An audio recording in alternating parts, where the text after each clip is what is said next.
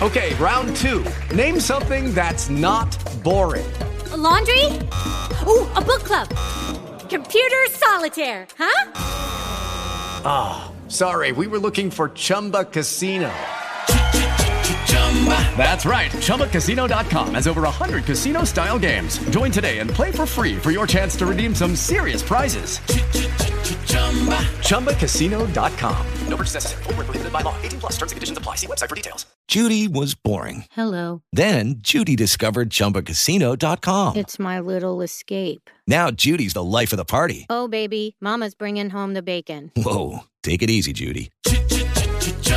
The Chumba life is for everybody. So go to ChumbaCasino.com and play over 100 casino style games. Join today and play for free for your chance to redeem some serious prizes. ChumbaCasino.com.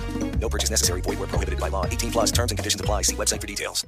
Piero, ma tu ti sei quindi nuclearizzato dai social network in questi, in questi giorni? Sì, io ho rimosso l'app di Twitter eh, dal mio home screen e eh, sono, uso sempre il profilo da guest eh, su YouTube. Io YouTube. ho fatto una cosa... Per evitare gli spoiler di God of War. Sì. No, io sai, ho ascoltato le recensioni mm-hmm. e ho messo non mi piace per convincere l'algoritmo che non me ne fotte un cazzo.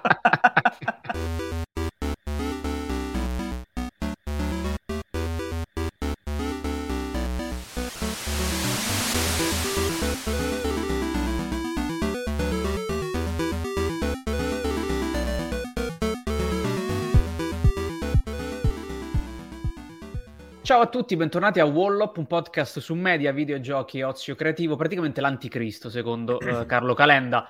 Io sono Daniele ed è un, grande, è un grande piacere avere come i miei due colleghi. Comincio dall'uomo che finirà God of War Ragnarok così velocemente che gli intitoleranno un nuovo livello di difficoltà. Ciao Giorgio Aquila. Ciao a tutti, ciao a tutti. Beh sì, non, non mi interessa nessuna side quest, andrò dritto sparato. No, no, no, ma, la, con, ma con la chitarra di chitarriro lo, lo, lo finirai, proprio andrai sì, uh, sì. col pad di Just Dance, lo riuscirai Solo per e fare con... spoiler a Piero. Esatto, ci, ci godiamo così. E con noi c'è l'uomo che non giocherà mai più a scacchi finché non nerferanno la regina, Pier Giorgio Scarlata. Ciao Pier. Pier Giorgio Scarlata è morto. Oddio. E io ho qui il necrologio a disposizione leggerò, leggerò, per tutti. Posso farti una domanda? Ti devo levare dallo stream o stavolta posso No, lasciarti? assolutamente okay. no. Va bene Sentiamo. che sia un bullo, ma assolutamente no. Allora, Sentiamo. Nella giornata del 3 novembre 2022 si è spento, tutt'altro che serenamente, il nostro Pier Giorgio. Ne dà il triste annuncio la moglie Malenia, l'ama di Mino. I funerali non si svolgeranno. Non ci sono parole per esprimere il dolore di questa perdita improvvisa. Il vuoto che resterà nei nostri cuori sarà incolmabile. Pier Giorgio era il più grande giocatore italiano di Sekiro del The Ring, ma soprattutto era un bravo ragazzo. D'altronde non ha mai organizzato o promosso un rave e ha sempre pagato in contanti. Giusto. Ottimo. Pier Giorgio è venuto a mancare in circostanze misteriose, almeno questo è ciò che riportano fonti ufficiali. La verità, però, è ben diversa. Pier Giorgio è stato ucciso da un uomo nato a Tokyo il 24 agosto del 1963 e che di recente, utilizzando l'alias di Eric Williams, ha diretto God of War Ragnarok, capitolo conclusivo della celebre saga sviluppata da Santa Mo. Quest'uomo è Hideo Kojima.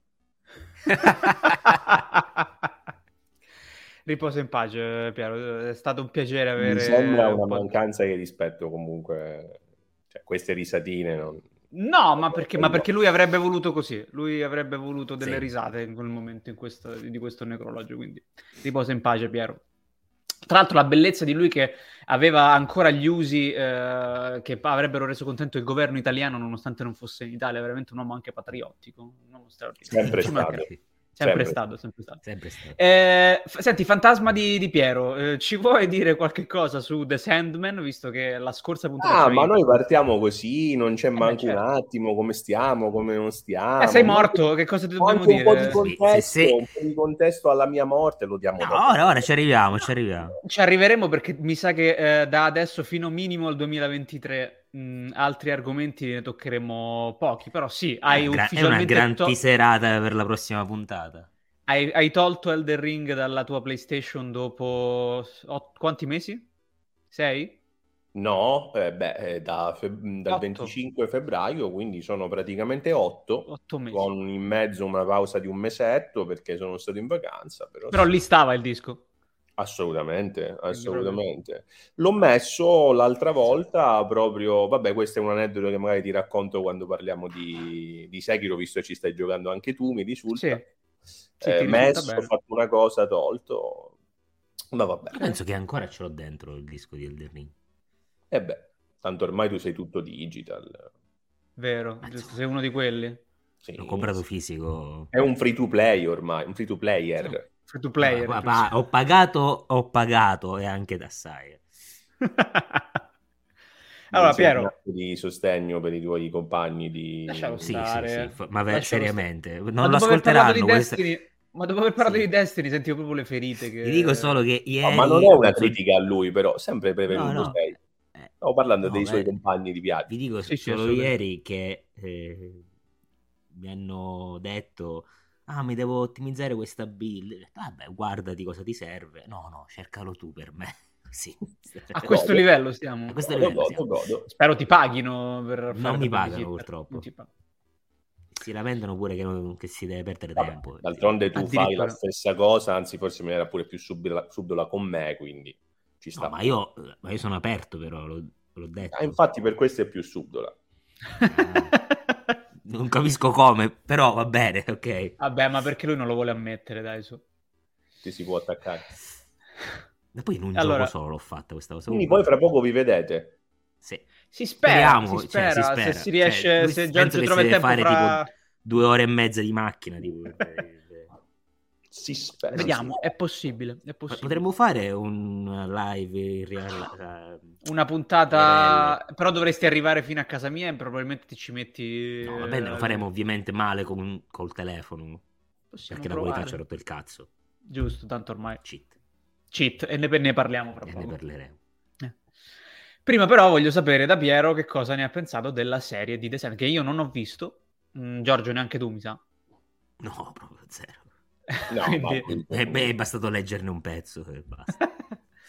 Avanti Piero, perché la scorsa puntata ci hai detto secondo me è la migliore dell'anno, adesso l'hai finita, confermi quel punto di vista? Così ha detto? Confermi Sì, quel sì, punto sì, di vista? sì, sì, sì, assolutamente sì. Per me Mm. è stata la, la miglior serie uscita quest'anno. Eh, oddio, in realtà mh, poi eh, arriviamo sempre allo stesso, allo stesso punto. Eh, io Mm. sono un tipo che ha bisogno di finire, di consumare qu- qualsiasi cosa e, e pensare. The Sandman mi, fa pensa- mi ha fatto pensare parecchio ogni puntata. Chiaramente tutto è stato no, un po' colorito da eh, un'esecuzione secondo me di alto livello perché la recitazione è sicuramente valida, la messa in scena non ne parliamo, eh, c'è una scrittura che ovviamente gode di un'opera originale che a quanto pare no, ha segnato un po' la storia del, del fumetto, almeno la storia relativamente recente, poi non sono chissà quanto informato, e quindi il tutto, il tutto mi è arrivato con, con enorme impatto e potenza. Mm. Eh, ci sono state delle cose che, non- nonostante il mio amore sconfinato, mi hanno fatto storcere un po' il naso in certi momenti perché, mh, pu- pur essendo secondarie, se non terziarie, ehm, a quello che è poi l'obiettivo autoriale, per il mio carattere, insomma, sono un pochino difficili da digerire perché c'è un le regole, eh, diciamo così, le regole del mondo, del mondo di The Sandman a volte sono un pochino anacquate. Sì, Ma ok. questo, ribadisco, ehm, è, evidentemente non è un problema di qualità di scrittura, è proprio un disinteresse per la cosa, non è quello il punto, banalmente.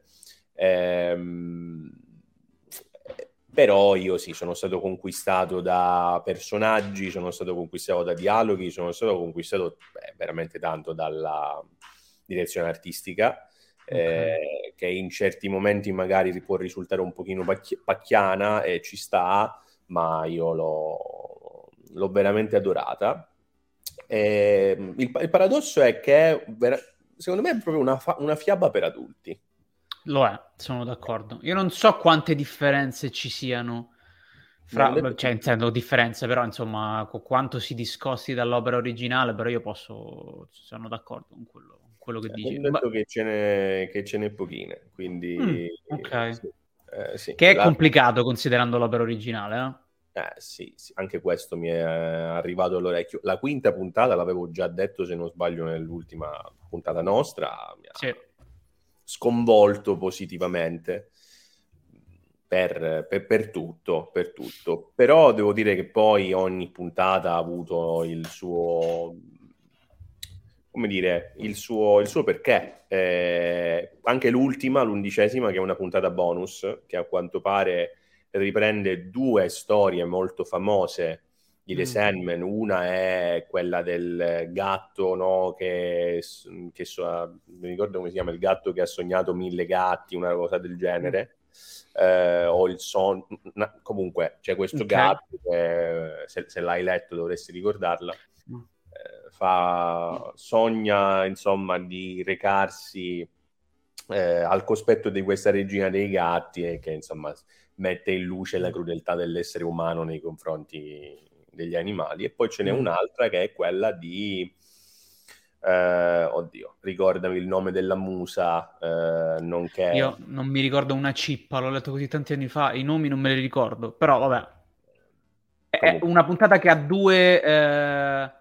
Ha due storielle, se parla della okay. prima introduttiva molto breve, e poi ce n'è un'altra che è quella diciamo più importante in cui questo scrittore eh, in crisi artistica no? Calliope Calliope, esatto ehm, si approfitta insomma di, del potere di Calliope eh, che però è anche la, l'ex moglie di Morpheus di Morpheus, eh, certo. e insomma finisce, finisce malino per lui è ovvio eh, eh sì, eh sì. Eh, però sì comunque ragazzi io so che qua Aquila purtroppo ha il gusto insomma di eh, di, come si, di vamp probabilmente ma la consiglio, la consiglio assolutamente a tutti.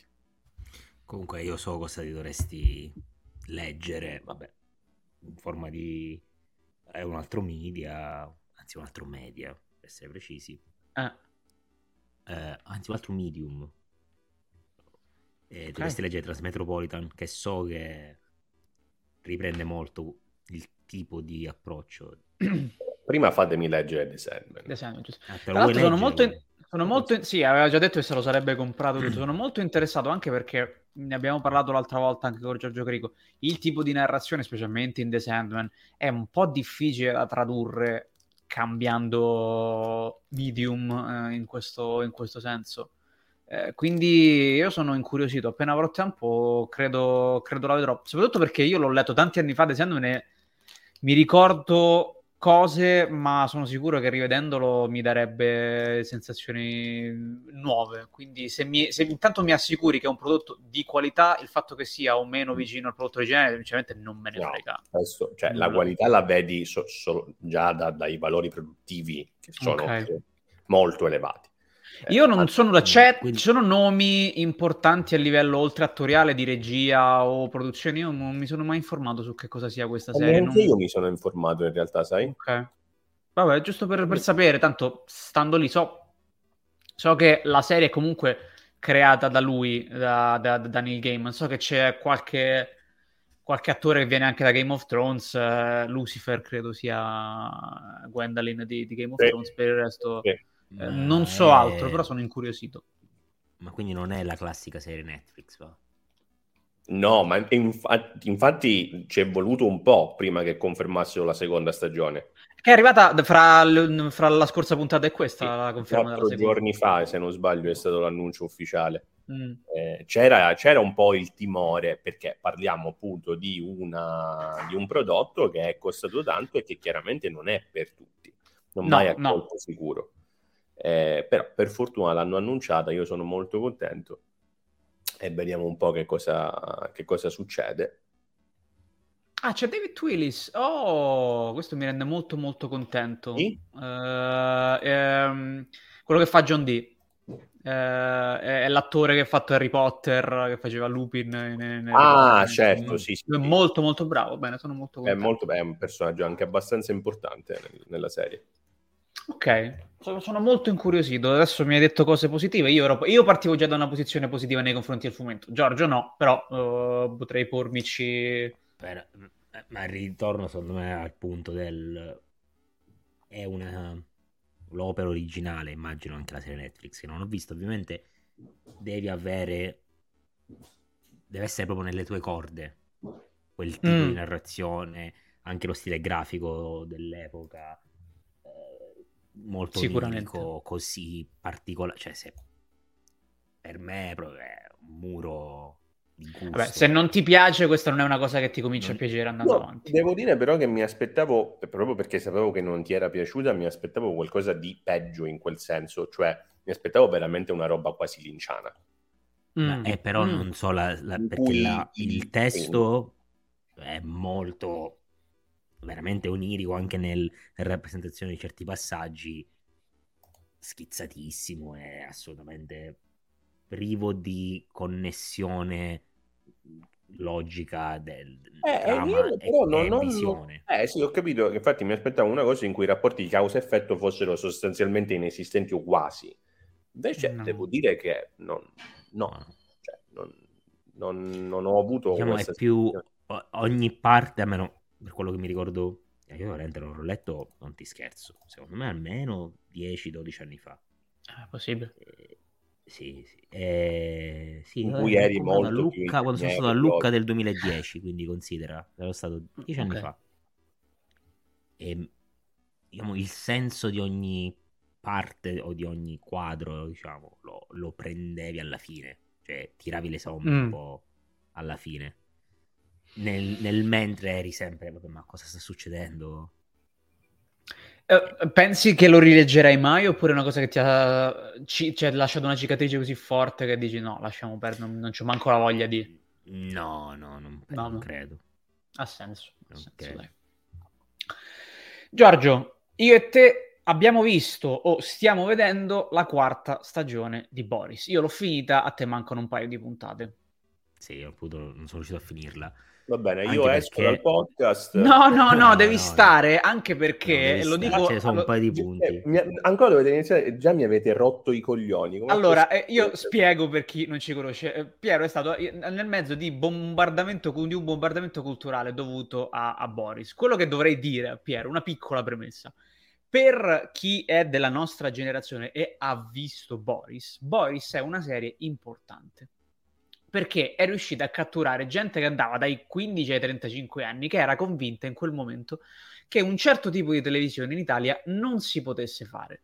Invece è arrivato sto meteorite che è eh, una scrittura brillantissima, recitato benissimo, eh, prodotto ancora meglio, con un messaggio così preciso che proprio sconquassò qualsiasi tipo di preconcetto che avevamo e questo purtroppo per te, e lo dico per spiegare perché ti crea orticaria, è stato reso possibile anche dal fatto che la scrittura è così brillante che Boris è una mitragliatrice di citazioni Azione. sono miliardi le Bravissimo. battute, i dialoghi, i momenti di questa serie che sono entrate nel frasario comune, come è stato le frasi di Berlusconi nel 96, le cose che uscivano da mai dire gol. Quindi è diventata cultura popolare. Tu purtroppo si sei trovato in mezzo al fuoco incrociato di amicizie che non facevano altro che citarlo. E questa è una questione caratteriale, però è per farti capire che mattone culturale è stato Boris per chi l'ha visto in quel periodo. Ma io questa cosa l'ho più che capita nel corso del tempo. Mm. Continuo a rompermi ampiamente il cazzo perché la gente continua a rompermi ampiamente il cazzo sul fatto che dovrei vederlo. E io qua faccio una premessa, poi alla fin fine è, è ovvio che lo vedrò perché se è un prodotto di livello a perderci sono solo e soltanto io. Mm. Però faccio fatica anche perché io odio l'Italia. Quindi... Ha senso. No, no, ha Eh, senso. la serie perfetta per te, quindi. Era solo però una cosa, la butto lì, Mm. fosse per me, io non ti consiglierei di vederlo. Perché credo che Boris, soprattutto alla luce di quello che abbiamo visto in questa stagione, adesso ne parliamo con Giorgio, è una serie estremamente figlia del suo tempo. Certe cose, certe sensazioni, proprio a causa della slavina culturale che ha creato Boris, forse vedendo soprattutto la prima stagione adesso, potrebbe perdere il grande charme che aveva al momento. Ora cercheremo un- bene o male di spiegartelo perché secondo me la perdita di charme è uno dei problemi più grandi di questa quarta stagione che è uscita Ma due io- settimane fa. Cioè, godrei ancora, cioè se mi facesse cagare sarei la Mm. persona più felice del mondo proprio. Ha senso, ha senso, ha senso. Però Allora, va- Giorgio, vado- dimmi la tua. Devo dire, devo dire un, un paio di cose. Io Vai. ho visto le prime tre stagioni di Boris eh, dopo la loro release. Ehm, E, la- il racconto, cioè la- che descrivo sempre così quando ne parlo con gli altri drogati, è in realtà tossicodipendenti da adrenalina. esatto, No, al contrario, no, non dell'adrenalina, da citazione. qualità. Quando io ho visto le prime puntate, la- la, eh, le, le prime stagioni, la sensazione era, ok, ma non è che tu sto granché. Sì, carina. Alcune puntate erano molto strane, con un, con un ritmo altalenante, passaggi strani. E in realtà è proprio la forza della serie, cioè ci, ci devi pensare. Sì. E io ho, lo dico sinceramente, l'ho amata poi rivedendola e riandando a, ve- a- mh, magari anche solo degli ispezioni delle scene. eh, ho capito la profondità poi della scrittura perché all'inizio sono entrato impreparato, cioè mi aspettavo completamente un'altra cosa e quindi Mm. mi ha spiazzato. Le, le prime tre stagioni secondo me sono un must, cioè vanno viste anche perché raccontano un certo tipo di televisione, raccontano un certo tipo di Italia di quegli anni Sì. e di un movimento culturale che eh, ha radici profondissime, ma è anche super attuale. E ci sono dei passaggi che sono, secondo me, attuali anche oggi. Sì, Ok. sì, sì, sì. Eh, cioè, il, dis- il monologo della locura vale ieri, vale oggi e purtroppo varrà anche domani. È Letteralmente. uno, sì. forse se non il momento più alto della, della serie e della scrittura delle serie italiane. Eh, in quei due minuti c'è tutto Sì. e anche di più. Ma è una serie particolare. Non è una serie con un ritmo chiaro, è una serie che cambia spesso sia temi che approccio. Eh, a volte con dei passaggi quasi nonsense a una prima visione. Ma pure senza il quasi, eh. ma pure senza il quasi. Cioè, Eh, le, eh. le- le allucinazioni per via degli straordinari, eh, Sì, sì, sì. tutto quello che fa Corrado Guzzanti, insomma, Beh, vabbè. E poi ci sono delle, delle performance attoriali fuori da ogni spettacolari. scala, Corrado Cioè- Guzzanti e Giorgio Tirabassi, secondo me, incredibili. in- inarrivabili. Io vorrei, se fosse possibile, dare un Emmy, un Oscar, un Golden Globe, scegliete voi, a Sermonti, Pietro Sermonti, che sì. è veramente una roba fuori da ogni scala, cioè incredibile. Sì. E per uno che ha fatto il medico in famiglia, E appunto, io non lo conoscevo perché non avendo mai visto un medico in famiglia. Quando sbucò in Boris, pensavo, beh, ma ce l'hanno tirato dentro per sbaglio. molto amico degli sceneggiatori. Sì. Eh, ci sono detto, detto questo, al di là di Boris le prime Eh. tre stagioni e del film poi Boris 4 Oh, ok, secondo me ed è, ed è il motivo per cui io te lo consiglio Piero Mhm. mette perfettamente in scena tutta Non ho capito la È una interferenza. Vabbè, lui te lo te consiglia. consiglio Eh. perché so al di là poi del ti piace guardarla o non ti piace guardarla, l'esperienza, Certo. eccetera, ma il tema, secondo me tu troverai perfettamente rappresentate tutti i problemi che noi- di cui noi discutiamo della produzione televisiva degli ultimi, boh, non so, 5 anni? Sì, sì, sì, sì, Ok. sì, sì. Cioè, noi abbiamo parlato di serie Marvel, abbiamo parlato del eh, problemi di, del cinema moderno. una cosa più a sfondo politico. No, no, no, no, Mm. no. Allora, Boris, i- eh, le prime tre stagioni si fissano sul modo di fare televisione in Italia. La quarta stagione si basa su un, eh, una premessa diversa, cioè eh, una serie che andrà Sono arrivate le su una, piattaforme. Una piattaforma streaming. E quindi tutte quante le regole a cui, e le regole non scritte a cui dovevano sottostare i membri del cast, quindi la troupe, cambiano completamente e eh, si passa alle regole in una piattaforma che quindi c'è il codice di comportamento, eh, soddisfare l'algoritmo. Scusate, ma e quindi, cioè, ehm, effettivamente viene girata una serie nella serie in Boris? Sì, è sempre così. Ok. Nella No, pre- nelle- idea proprio. Sì, Sì, sì, sì, sì, no, sì. no, è per dirtelo. La pri- le prime stagioni sono su una soap opera, fondamentalmente. Gli occhi del cuore, del esatto. cuore. Poi si passa a un dramma eh, medico nella terza stagione. C'è il film di mezzo che tecnicamente dovrebbe essere eh, la, la storia di un film girato e adesso si passa a una serie TV che viene trasmessa, dovrebbe essere trasmessa su una piattaforma. Quindi Ehm, anche al cinema italiano esatto. Allora, Vabbè, per dire brevemente la mia... Sì, per dire brevemente, tanto... Allora, aspetta, scusa, fammi, fammi che- completare, fammi com- Ah, vai, vai, scusami, scusami. fa- fammi completare il concetto. Cioè, ti piace, perché secondo me rappresenta anche una- l'aspetto all'interno, cioè, ok, i messaggi che vengono lanciati eh, sono spesso imposti produttivamente e, e ti fa un po' comprendere come vengono poi eh, recepite all'interno del, del set produttivo, dalla Mhm. produzione alla sceneggiatura alla messa in scena, eccetera. E il numero di citazioni anche di questa stagione è incredibile.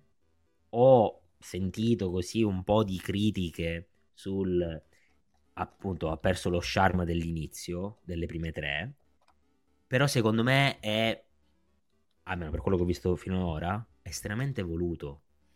Mm. cioè loro eh, sapevano perfettamente che stavano arrivando con la quarta stagione dopo dieci anni eh, o più dall'ultima produzione. Secondo me loro si sono detti va bene sfruttiamo questo aspetto beh, e facciamo esattamente quello che vogliamo. Tra l'altro fa- su Disney Plus cioè al- all'interno del, eh, del sistema che loro stessi criticano e non hanno lesinato su citazioni per chi già sa, per chi ha visto, ma nonostante questo potrebbero funzionare benissimo anche vedendo Boris eh, così, la quarta stagione e basta. Certo, ti Mm. perdi tutte le citazioni interne, sì, ti perdi un po' di contesto dei personaggi, Sì. però arriva secondo me lo stesso. Il Ok. messaggio funziona, le prove attoriali ci sono, Ma lì proprio Certo, vedere, vedere le prime tre stagioni il film aiuta, No, però- quello sicuramente, quello sicuramente. arriva lo stesso. Eh, ne facessero di più di serie così. Allora, sì, quello Eh, sicuramente. adesso Eh, dimmi la tua. cre- no, credo sia più o meno lo stesso discorso di cui parla, per esempio, come abbiamo eh, giudicato Cult of the Lamb dicendo se deve essere un prodotto non perfetto, ben vengano comunque prodotti non perfetti che sono così. Allora, io parto con- da un presupposto. Il mio terrore, non so chi, chi di voi ha visto Scrubs, il terrore di molti era questa rischia di essere la nona stagione di Scrubs, cioè una stagione che tutti hanno odiato e che nessuno con- considera anche canonica perché è venuta talmente Che- male. Che io non ho visto, che mi è stata vietata. Hai fatto molto bene, Sono- hanno, hanno fatto molto bene. Allora, secondo me il rischio nona stagione di Scrubs è stato scampato. La stagione è divertente, è una buona stagione ed è scritta bene ed è recitata bene. Eh, il problema, come eh, abbiamo detto l'altra volta, è con che cosa lo vai a raffrontare. Secondo me Boris rappresenta nel suo- nella sua nicchia un'eccellenza. e quindi eh, anche la stagione eh, 3 che ho scoperto essere stata criticata, non so perché, sinceramente non, non trovo questi difetti di cui parlano. Uh, allora, la quarta stagione è scritta bene, è divertente ed è ben recitata. Secondo me, però, la scrittura non è centrata o tagliente come erano state le prime tre stagioni e il film. Per due motivi. Innanzitutto c'è un po' di tendenza a slegare quello che è successo prima e quello che è successo dopo. Ci sono molti personaggi che o sono cambiati da così a così senza una spiegazione, oppure hanno visto dei cambiamenti radicali di cui però non abbiamo effetto. Alessandro è il primo, è diventato da merda a capoccia, però è sempre lo stesso personaggio, cioè viene, ne abusano e viene trattato male e non c'è nessun cambiamento. Tra l'altro ci sono delle sottotrame che lo riguardano che poi non, cioè, non, non contano una ceppa di cazzo e vorrei capire perché aggiungere certe cose, però non dico niente anche perché ci sono spoiler. La seconda cosa... Perché non gliene mai fo- secondo me perché non gli è mai fregato niente di chiudere certe sottotrame, anche... Sì, sì, però... però tu a una certa sottotrama ci hai legato tre o quattro cose, anche personaggi nuovi. Un sì, qualcosa sì, mi devi dare, sì, mi, mi devi dare e non me l'hanno dato. L'altra cosa è che secondo me c'è un problema di fondo del messaggio, perché il, il, messaggio iniziale di Boris era criticare certe cose. Se prima la critica era un certo tipo di televisione e, come hai detto tu, un certo tipo di Italia, adesso la critica viene mossa a un certo tipo, mo, a un certo tipo di modo di fare contenuti. E secondo me queste critiche vengono trattate un po' alla bella e meglio. Eh, la parte della rappresentanza mm. in cui vanno in giro a cercare qualcuno di omosessuale sul, sul, sul, set dicendo ma quindi a te piacciono le donne, parlando con una donna a casaccio, cercando qualcuno che abbia queste cose, secondo me è un modo non troppo profondo di, di trattare certi argomenti che Boris invece ci aveva dato nelle prime tre stagioni. Eh, in tutto ciò... Scusa, questo, questo punto è molto interessante perché io l'ho letto diversamente, cioè? ovvero loro l'hanno rappresentato con la stessa profondità mm-hmm. con cui il tema poi viene trattato nelle serie di oggi. Cioè, questo a me è piaciuto. Cioè, io l'ho, io l'ho visto veramente meta. Cioè, no, ok, no, no, lo posso capire. Come, come viene rappresentato e cercato di risolvere, non perché c'è effettivamente un bisogno artistico e di denuncia per farlo, ma perché mm. è una, un, un tic da mettere nella produzione della serie. No, no, capisco e come chiave questo però... mi ha fatto dire, ok, sì, si è capisco la sensazione, ma è la stessa sensazione che ho avuto quando ho visto all'inizio le prime tre serie, le prime tre okay. stagioni. Ho fatto, aspetta, poi dopo ho detto, ah. a me, capisco, a, a me è sembrato un modo un po'. Mh, cioè, lo posso capire come chiave di lettura, secondo me, però, co- stando alle, alle, nostre abitudini, ecco, avrei sì, preferito sì, sì. fosse trattato in modo diverso. Comunque, non è una stagione da, da bocciare per me specialmente le ultime due puntate, tu Giorgio non le hai ancora viste, a me hanno soddisfatto. Lì ho visto davvero Boris.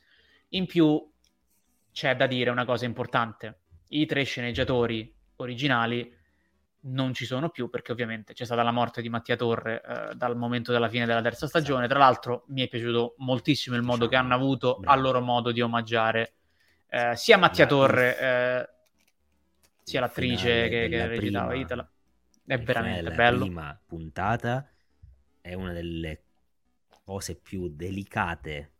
Sì. Eh, ma proprio c'è Elegante. tutto l'amore che c'è e, e, le, e, l'eleganza con cui è messa in scena. Sì. Talmente, è fatta talmente bene che nonostante io sapessi il background, quando ho visto quella scena ho avuto seriamente 30 secondi non capirlo. Cosa, cosa, ho visto? Quando ho capito, la lacrimuccia è scesa. Sì, no, no, no, assolutamente. Sono stati, secondo me, molto molto eleganti in questo, su questo non c'era anche la, l'omaggio a, a, Roberta Fiorentini che era l'attrice che faceva Itala, Itala, certo. Molto bello, insomma, eh, devo dire che hanno fatto le cose al meglio in questa situazione. Devo dire la verità, non credo ci sia dubbio questa a conti fatti è la, è la, stagione meno di qualità di Boris, ma perché partiva da una, diciamo, un livello molto alto. Mi conservo la possibilità di riguardarla. Ci sono alcune cose che mi hanno fatto strano, ad esempio Corinna, che di botto è diventata la Meloni, senza neanche passare di mezzo, cioè è diventata letteralmente una coatta spaventosa e non c'è, non c'è stato un filtro, perché lei ogni tanto sparava così, fra film, fra serie. Ora di botto è diventata una, una, una tamarra che vuole solo i soldi, e... senza sapere anche il, il background. Stai per caso Eh, dicendo che la Meloni è una tamarra? No, che la rappresentazione della Meloni classica nella satira menippea che viene utilizzata dai tempi di Aristofane è quella di una persona Certo. con un accento romano molto spiccato. eh, Oh. Perché non è che posso parlare satirese dove ci ho fatto la tesi di laurea su queste cose, mica pizza e fichi. Eh, però, la comunque, Questo è di un'altra flexatina dopo la flexatina di Grico la settimana scorsa. no, è. Questa è flexatina. Su che, Sulla- sono molto curioso di sapere su cosa fosse la tua tesi di laurea. Guarda, aspetta un attimo, eh, un piccola cosa, piccolo retroscena. Atte- attenzione, c'è un... eh, Guardalo, voi non È potete vedere? Sto per, chi non lo vede- per chi non lo potesse vedere, cioè tutti, visto che è una versione podcast, sto mostrando a video la, la mia tesi di laurea. Dove c'è scritto ecco come scrivere contemporaneamente che su io 100 cosa leggo da gruppi qua? Il ruolo e gli effetti della satira politica e religiosa. Mamma mia, incredibile. Vedi, la gente che fa delle eh, tesi serie. Eh, No, io Sì, come sì, ho sì. detto, pensavo fosse sulla capacità straordinaria che ha Daniele di scrivere su 200 gruppi Telegram contemporaneamente. Non c'era ancora so Telegram come a quel fa, tempo, io mi, sono, io mi sono laureato Incredibile. troppo tempo fa. Devo ammettere che il thrill di entrare in, una- in un'aula di, di università e avere nello zaino delle vignette su Maometto mi ha dato un po' di quella forza per dire forse è il caso che io mi ti sbrighi a laurearmi. francese? Mi sono sentito un po' in pericolo, però fortunatamente sono Vabbè. riuscito a farcela e tu poi sono che, che scappato cosa hai studiato? Scienze politiche. Mm. Mm. Vabbè, lo so qual è quel suono, me lo fanno tutti. No, no, no, no, no, ma avessi fatto quella pubblicazione avrei fatto quel suono. Lo sapevo. Eh, comunque, guarda, servono tutte, cioè, se- se- serve... eh, Non è che tutti possiamo fare medici, avvocati. no, è vero, anzi, C'è chi si finge ingegnere, per esempio. C'è che Comunque, chi con il suo carattere da ingegnere ci ha costruito. umiliato, umiliato pietre miliari della storia, del cinema, della televisione, dei videogiochi. Perché l'ingegneria non è la laurea, è dentro No. di te. Esatto, è, come il è un modo di fare. Vabbè, comunque, a conti fatti, io sono soddisfatto, però per me non è la, eh, non è la- anzi è ampiamente la stagione meno di qualità di Boris. La rivedrò, probabilmente mi divertirà. Al- alcune citazioni ci sono state, Possiamo dire che poteva uscire fuori una gran cacata. ma assolutamente. C'era un assolutamente. rischio incredibile Sì. del revival. Eh, a- eh, però, però posso dire, mi auguro sia l'ultima serie. Mi auguro sia l'ultima stagione. Ma secondo me sì, ci sta. Cioè, non lo so, non l'ho finita, quindi non so se poi chiudono quello che devono chiudere. Mm, Però non si chiude, non è che muoiono tutti, Una però... serie... No, ma è stata una serie... A meno che non finisca una prossima stagione con l'attentato come Certo, la cioè, prima stagione, Spoiler. Ehm, se, se ci fosse la necessità di fare un'altra, serie, un'altra stagione, non lo so, veramente se ne parlerebbe tra dieci anni forse. Infatti stavo per dire, mi sembra la classica serie che potrebbe tornare fra 10-15 anni. Sì, Cioè, il fatto Twin che loro Peaks. l'hanno fatta Esatto, perché c'è stata un- una richiesta del pubblico, ma c'è stata una richiesta del pubblico per dieci anni di fare un'altra stagione. Eh. Secondo me loro sono arrivati oggi a Per farla. 10 anni, perché quando è uscita la terza? Eh, nel 2012, 2... 2011. Sì, aspetta, te lo dico Sì, subito. una cosa simile. Nel 2012 è uscita la terza? Sì, certo. 2008 è La la, terza prima. stagione del- eh, è stata smessa nel 2010. La terza stagione. 2010, ok. Quindi immaginati. Cioè, quindi c'è stata, poi c'è stato il film, vabbè, eh, il pubblico, il, il, il core decennio. fandom chiedeva, chiedeva, chiedeva, loro non hanno nessuna intenzione. Secondo me oggi fanno la quarta stagione perché di nuovo sentono che c'era una storia da raccontare. Ora, ora ho capito Questa- perché non l'ho mai vista comunque. Eh, poi ci sta. Cioè, questo è, secondo me, estremamente valido. Cioè, non è che l'hanno fatta per così, ah, ce lo chiedono e facciamo una Poi stagione. questa è una serie Sky perché- che poi è stata mandata sulla Rai. Quindi proprio una roba... Meta, proprio. Eh, Adesso è tutta su Disney Plus. Sì, tutte, tutte e quattro le stagioni. Sapete per caso se mh, si possono mettere sottotitoli almeno in inglese? Eh, non lo so, Eh, ho visto che però le- Forse i titoli sì. e, le, tra- e le- le- le sinossi sono in inglese, quindi immagino che ci siano i sottotitoli in Vabbè, inglese. Se- Se... in inglese le sinossi, o no? Sì, sì, sì, io su Disney Plus ho The Sacred Heart of Jesus Eyes come titolo. Sì, sì, Veramente? certo. Perché io credo di avere Disney Plus in lingua, in lingua inglese, quindi... È, è Semplicemente. bellissimo. Tu l'unico in Italia con la lingua inglese, io che sono in No. Inghilterra c'ho la lingua Vabbè, che c'entra? Si vola. No, credo ci siano. Vabbè, io lo so, onestamente. Beh, effettivamente lo dicono nella prima puntata che, che andrà sia in italiano che in inglese. Eh, se Controllo, ragazzi, parla in aramaico. se, se ci sono i sottotitoli in inglese, valuto di guardarla con Ane. È che però cap- non capirà una Però, sega. però vedi, io bene. ti direi no, perché secondo me c'è troppo background culturale che lei non potrebbe capire. Ma veramente è immerso. una buona occasione per spiegarle qualcosa.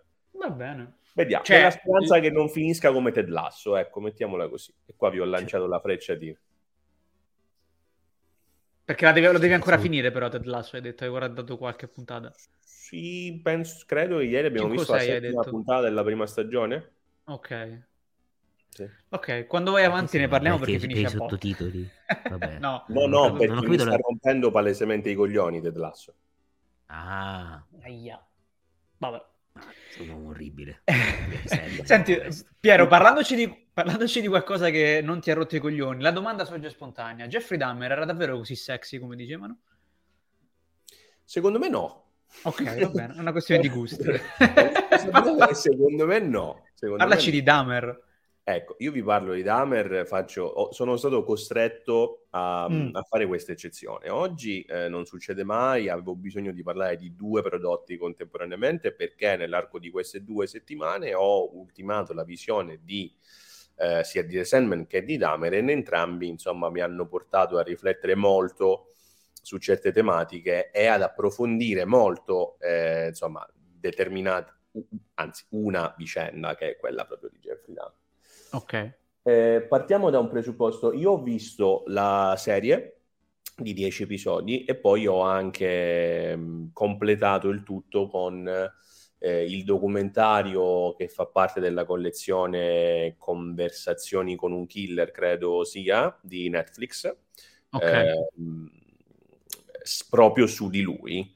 Eh, per per, eh, spiegarlo in maniera molto breve, ehm, Netflix ha eh, creato delle- dei documentari, ognuno riferito ad alcuni dei serial killer più famosi d'America, ricostruendo il tutto grazie alle cassettine registrate con le conversazioni proprio fatte dopo, dopo il eh, dopo essere stati imprigionati, insomma, con, eh, con questi soggetti, con questi individui tutt'altro che ordinari.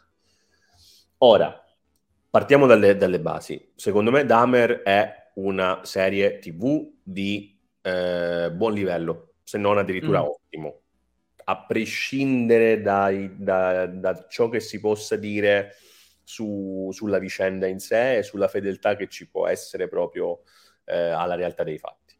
Ehm, lui è stato molto bravo, secondo me.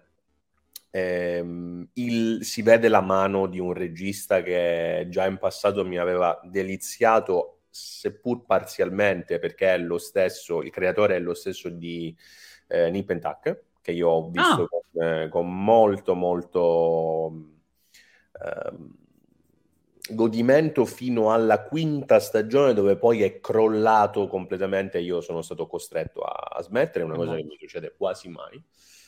Però in Dahmer, insomma, ho trovato una regia e una scrittura sicuramente di livello.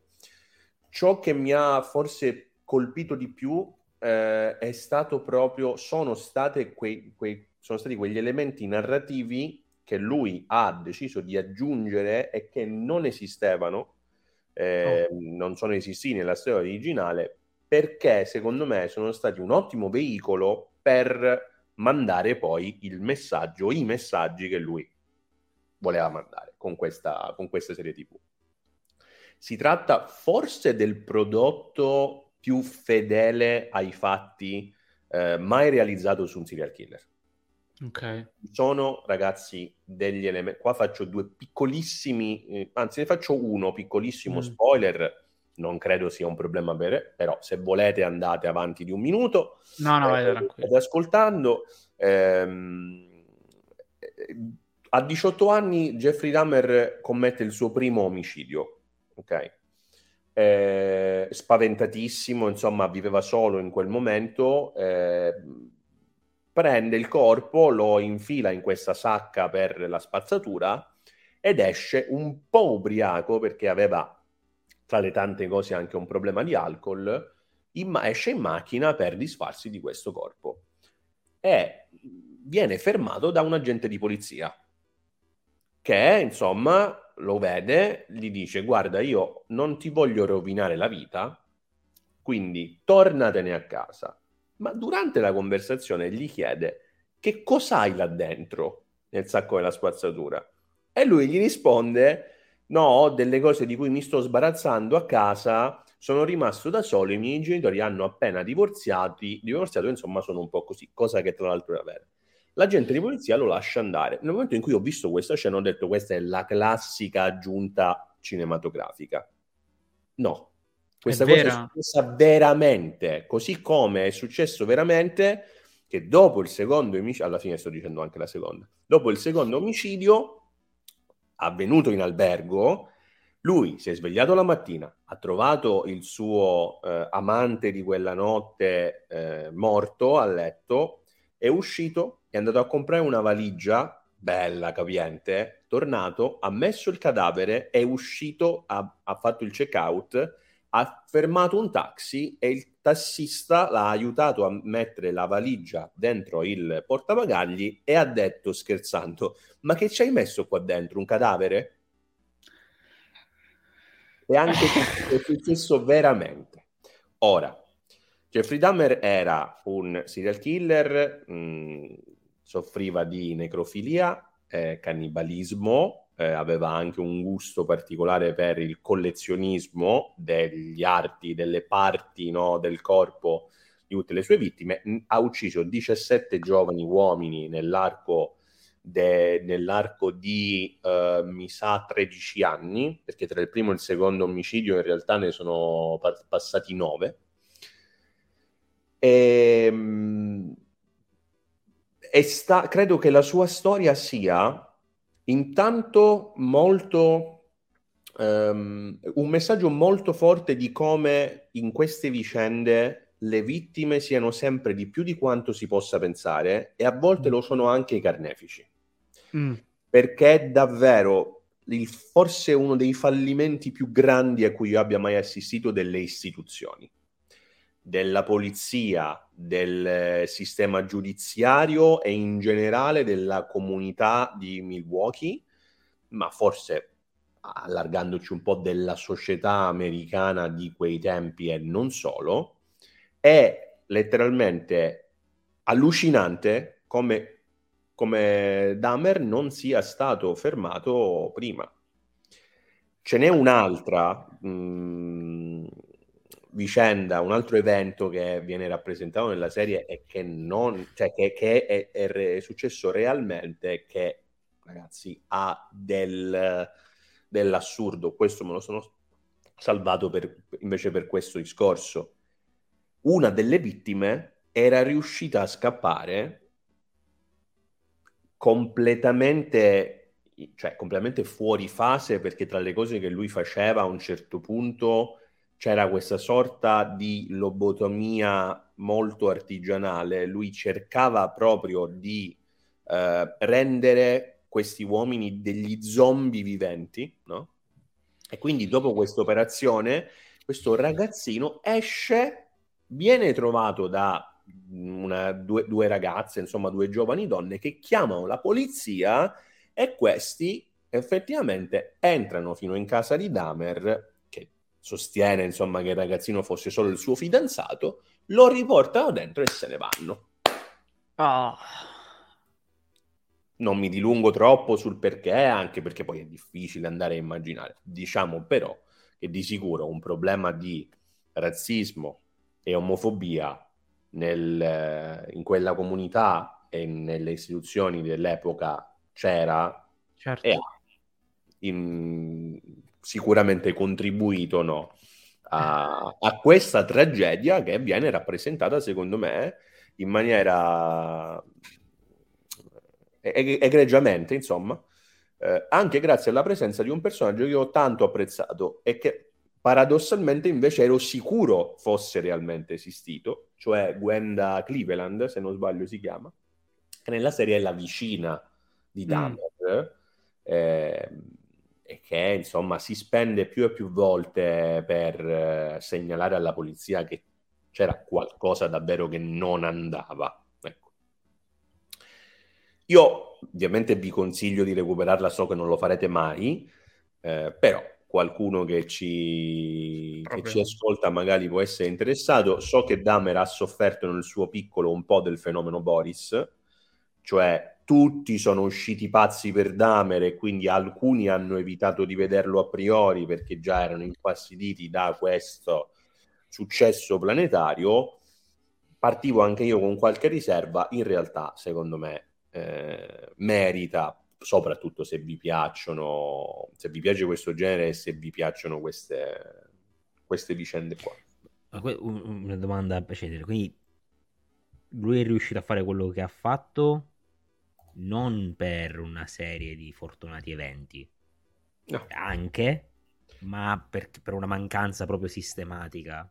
Assolutamente sì, lui, è- lui è- si è trasferito a un certo punto in un quartiere che era popolato principalmente da eh, persone di colore, perché sapeva che lì sarebbe, diciamo, avrebbe potuto operare più in- indisturbato, ecco.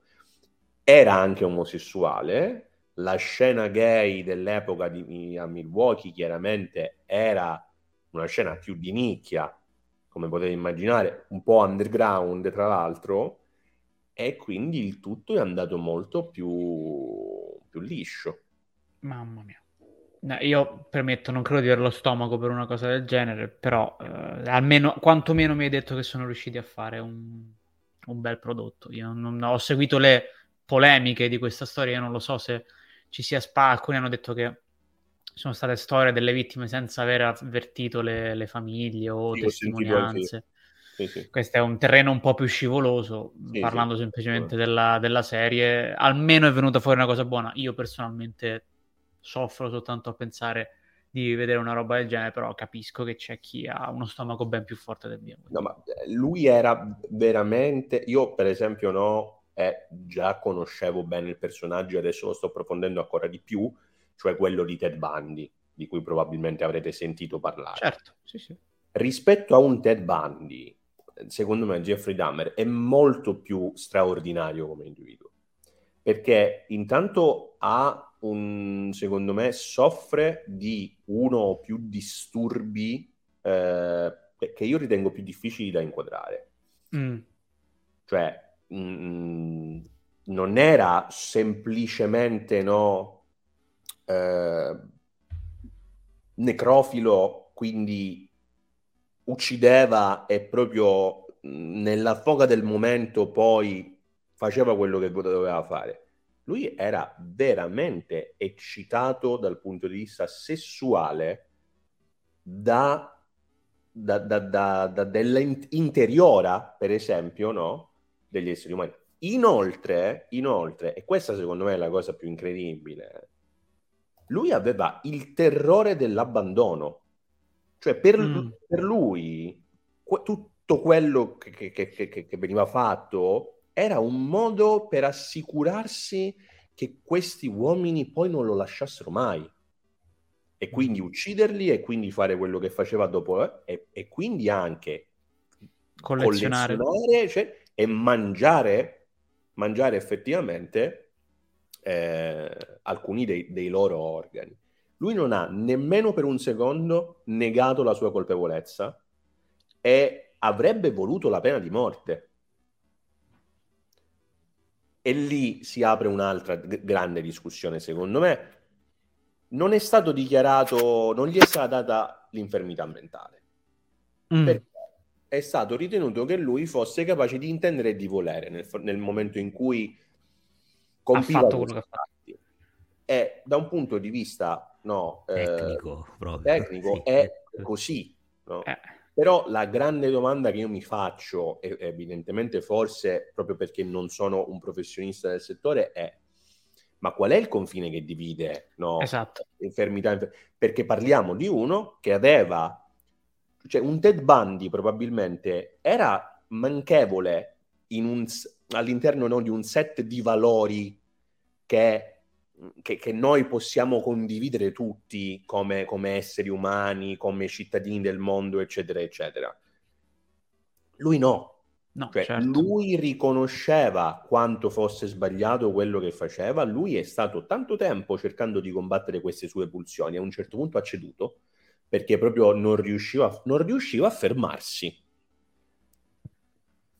Io non, io non lo so se la, la, mh, effettivamente no, l- è, è la galera la soluzione, la prigione la soluzione a un, vita di questo tipo eh, è, è un, è un terreno anche questo molto Sì. complesso da, da calpestare, però è- è- io me lo, me lo chiedo sempre, me lo chiedo sempre, mh, non lo so. eh, non- Difficile quello. po' Diciamo Wallop, un podcast rilassante. videogiochi e ozio creativo. Vabbè, ragazzi, prima di finire questa sezione, velocemente, velocemente proprio volevo dire due cose su, su un film perché ho visto Everything Everywhere All at Once. Ah, lo sento Allora- ovunque. Me lo devo Allora- vedere o no? Dai, convincimi. Allora, sarò velocissimo anche perché è letteralmente impossibile fare spoiler su questo film. È diventato uno dei miei film preferiti di sempre. È Uh, secondo me un trionfo.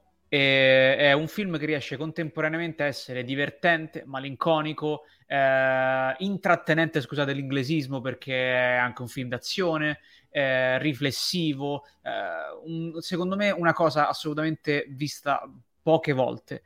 Eh, dal punto di vista visivo è uno spettacolo e consiglio vivamente di vederlo al cinema se si ha le possibilità. Purtroppo in Italia siamo un paese di merda, quindi eh, si deve fare spazio a due versioni di Black Adam e due versioni di Black Panther nei multisala, quindi questo film lo lasciano per due settimane nei, nei cinema, altrimenti poi è sempre una rottura di cazzo. ma quindi Dimmi. fa ridere ma anche riflettere.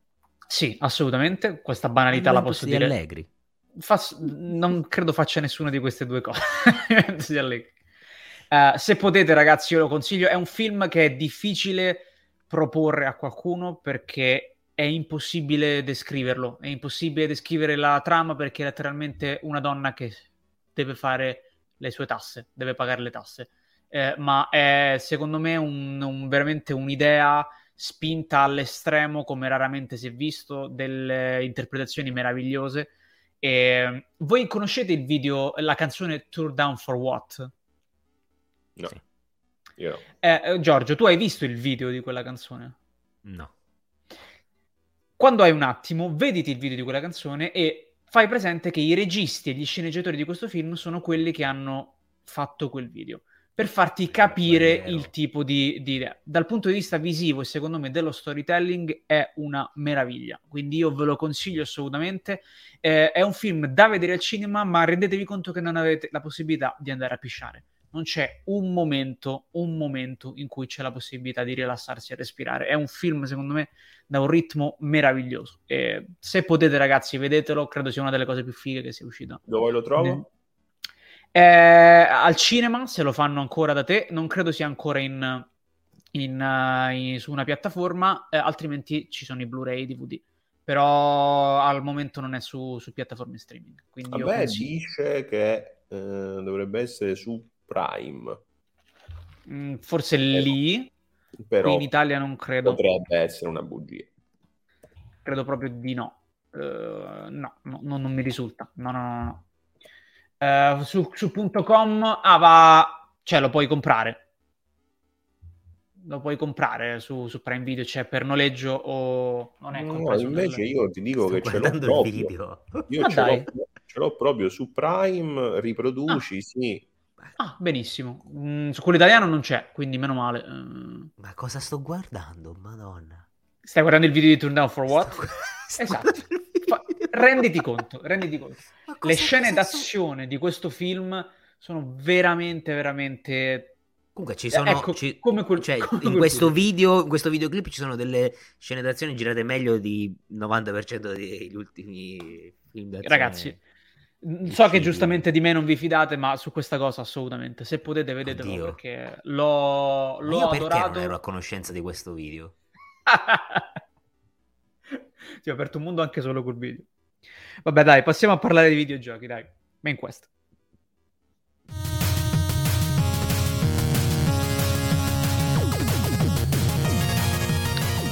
Allora, Giorgio. Dunque, in questi giorni... Sto ancora guardando il video. Dei rallenti migliori di quelli del Rings of Power. Matrix. Va bene. Vabbè, Allora, è- esageriamo. Eh, ecco, eh. Te sto dicendo, no? Dai, Mi riferisco quest, dai. prima a te perché ora discuteremo anche Pier dovrà entrare. Io in questi Io giorni Parlo per ultimo. Ah sì? Allora, io ho giocato a Ico, che è Ok. il primo gioco della trilogia di eh, Fumito Ueda. Hai, hai da Ico. rigiocato però. Ho rigiocato a Ico, sì. Eh. Eh, l'ho rigiocato e rifinito perché dura tre ore. Eh, io ho giocato a Ico, il primo gioco della trilogia che è composto da Ico, da Shadow of the Colossus e da The Last Guardian. Si spera prima o poi da un quarto capitolo. No, no. Allora, Possiamo stare Anche no. sì, Anche no. fidatevi, fidatevi, fidatevi che, che vale la pena. Eh, allora, l'altra volta abbiamo discusso, mi sa probabilmente fuori dalla puntata, Giorgio, della- del tipo di, di- di giochi che Fumito Eda sì. ha messo assieme. Eh, io, con- eh, tra l'altro, è una cosa che abbiamo già toccato anche in giorni parlando lo scorso, lo scorso episodio, quindi penso che torneremo su qualcosa del genere. Io continuo a pensare che questi giochi siano dei capolavori, tu no. Specialmente il primo e l'ultimo. Shadow of the Colossus mi sembra che ah, ah, incontri il tuo, il tuo favore. O sbaglio? Capolavoro. Shadow of the Ok. Colossus capolavoro. Ico e The Last Guardian, no. Eh, Piero, hai giocato soltanto a Shadow of the Colossus di questa trilogia, me lo confermi? Sì, e quando Giorgio ha detto capolavoro ho ruttato. Non pensi sia un capolavoro Shadow of the Colossus? È una, domanda, giocato- è una domanda complessa. È una Sì. domanda Vabbè, complessa. andiamo su Ico. Le diciamo su Ico. uno, uno allora, per volta. Eh, dunque, Piero, eh, Ico è letteralmente Shadow of the Colossus senza i colossi. cioè, No, sei- non è vero. Non è vero, allora è bellissimo. Non dai. è no, è vero. Allora È la bellissimo. storia È di Ico, questo bambino che si sveglia in un castello e deve cercare di sfuggirne eh, portando con sé eh, una ragazza che ha trovato imprigionata in questo castello in una gabbia. E il gioco si compone letteralmente di questo bambino e questa ragazza che vanno in giro per questo castello risolvendo puzzle e cercando di non far rapire soprattutto la ragazza e scappare da questo castello. È Zelda. In un- No. No. Lui No. si chiama Zelda. Ah, Ah, sai, lui lui, il bambino chiama si chiama Zelda. Zelda, sì, esatto, Certo. esatto, hai, hai notato.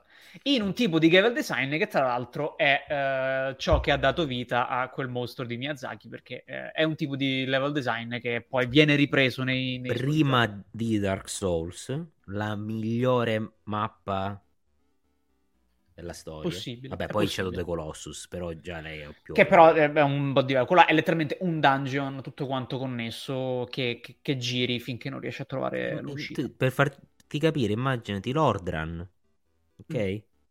Però 10, 15, 20 volte più piccolo. Esatto, esatto. E Però con quel tipo di... con un personaggio che non sa combattere, eh, Non sa camminare. sa camminare. Allora, tu Giorgio l'hai, l'hai- l'hai giocato, a te ha fatto schifo. Beh, eh, perché adesso fai un passo indietro? Tu mi hai detto Ah, che ti aveva fatto schifo. schifo, schifo, secondo Non me. era Last Guardian che gli aveva fatto schifo. Ma anche Eh, Ico. più- oh, no, ma più Last Guardian. Più Last Guardian. Allora, la- intanto, diciamo una cosa, per, con per ordine, tirare dentro dai. anche Pietro. Piero, le cose che legano, legano questi giochi sono bene meno male i controlli e le telecamere che sono sempre... Ma chi è Pietro? Però certo. dimmelo. Che ora So, voglio sapere come è venuto questo. ah, perché Pietro, sei, rina- sei morto come Pier Giorgio, Sei ma morto, sei Piero è morto, Pietro. tu sei Pietro. Pietro Giorgio. Eh, perché allora i, i comandi sono più o meno sempre gli stessi, cioè molto mm, bruttini e con una telecamera sempre, sempre molto bruttina. La, la domanda è, Giorgio, che cosa non ti piace del primo e del terzo gioco che invece c'è in Shadow of the Colossus? Allora, sono due cose diverse. Ehm, Perché odi secondo- Ico e il The Last Ah, Guardian? odio più The Last Guardian. Secondo Ok. me, Ico, il problema vero di Ico è che la- l'idea degli enigmi, della mappa, di questa specie di escape room, Sì, vogliamo chiamarla così, Escape Eh, Castle, sì. es- es- escape castle, funzionerebbe anche se non ci fosse un gioco orribile in mezzo. Cioè, cos'è, cosa di Cioè, orribile? se- videoludicamente non funziona. Cioè, ci sono delle parti in cui per controlli, per comandi, per, per struttura, tu vorresti fare A e ti trovi a fare Z. Posso farti una domanda che credo Vai. interessi anche a Piero.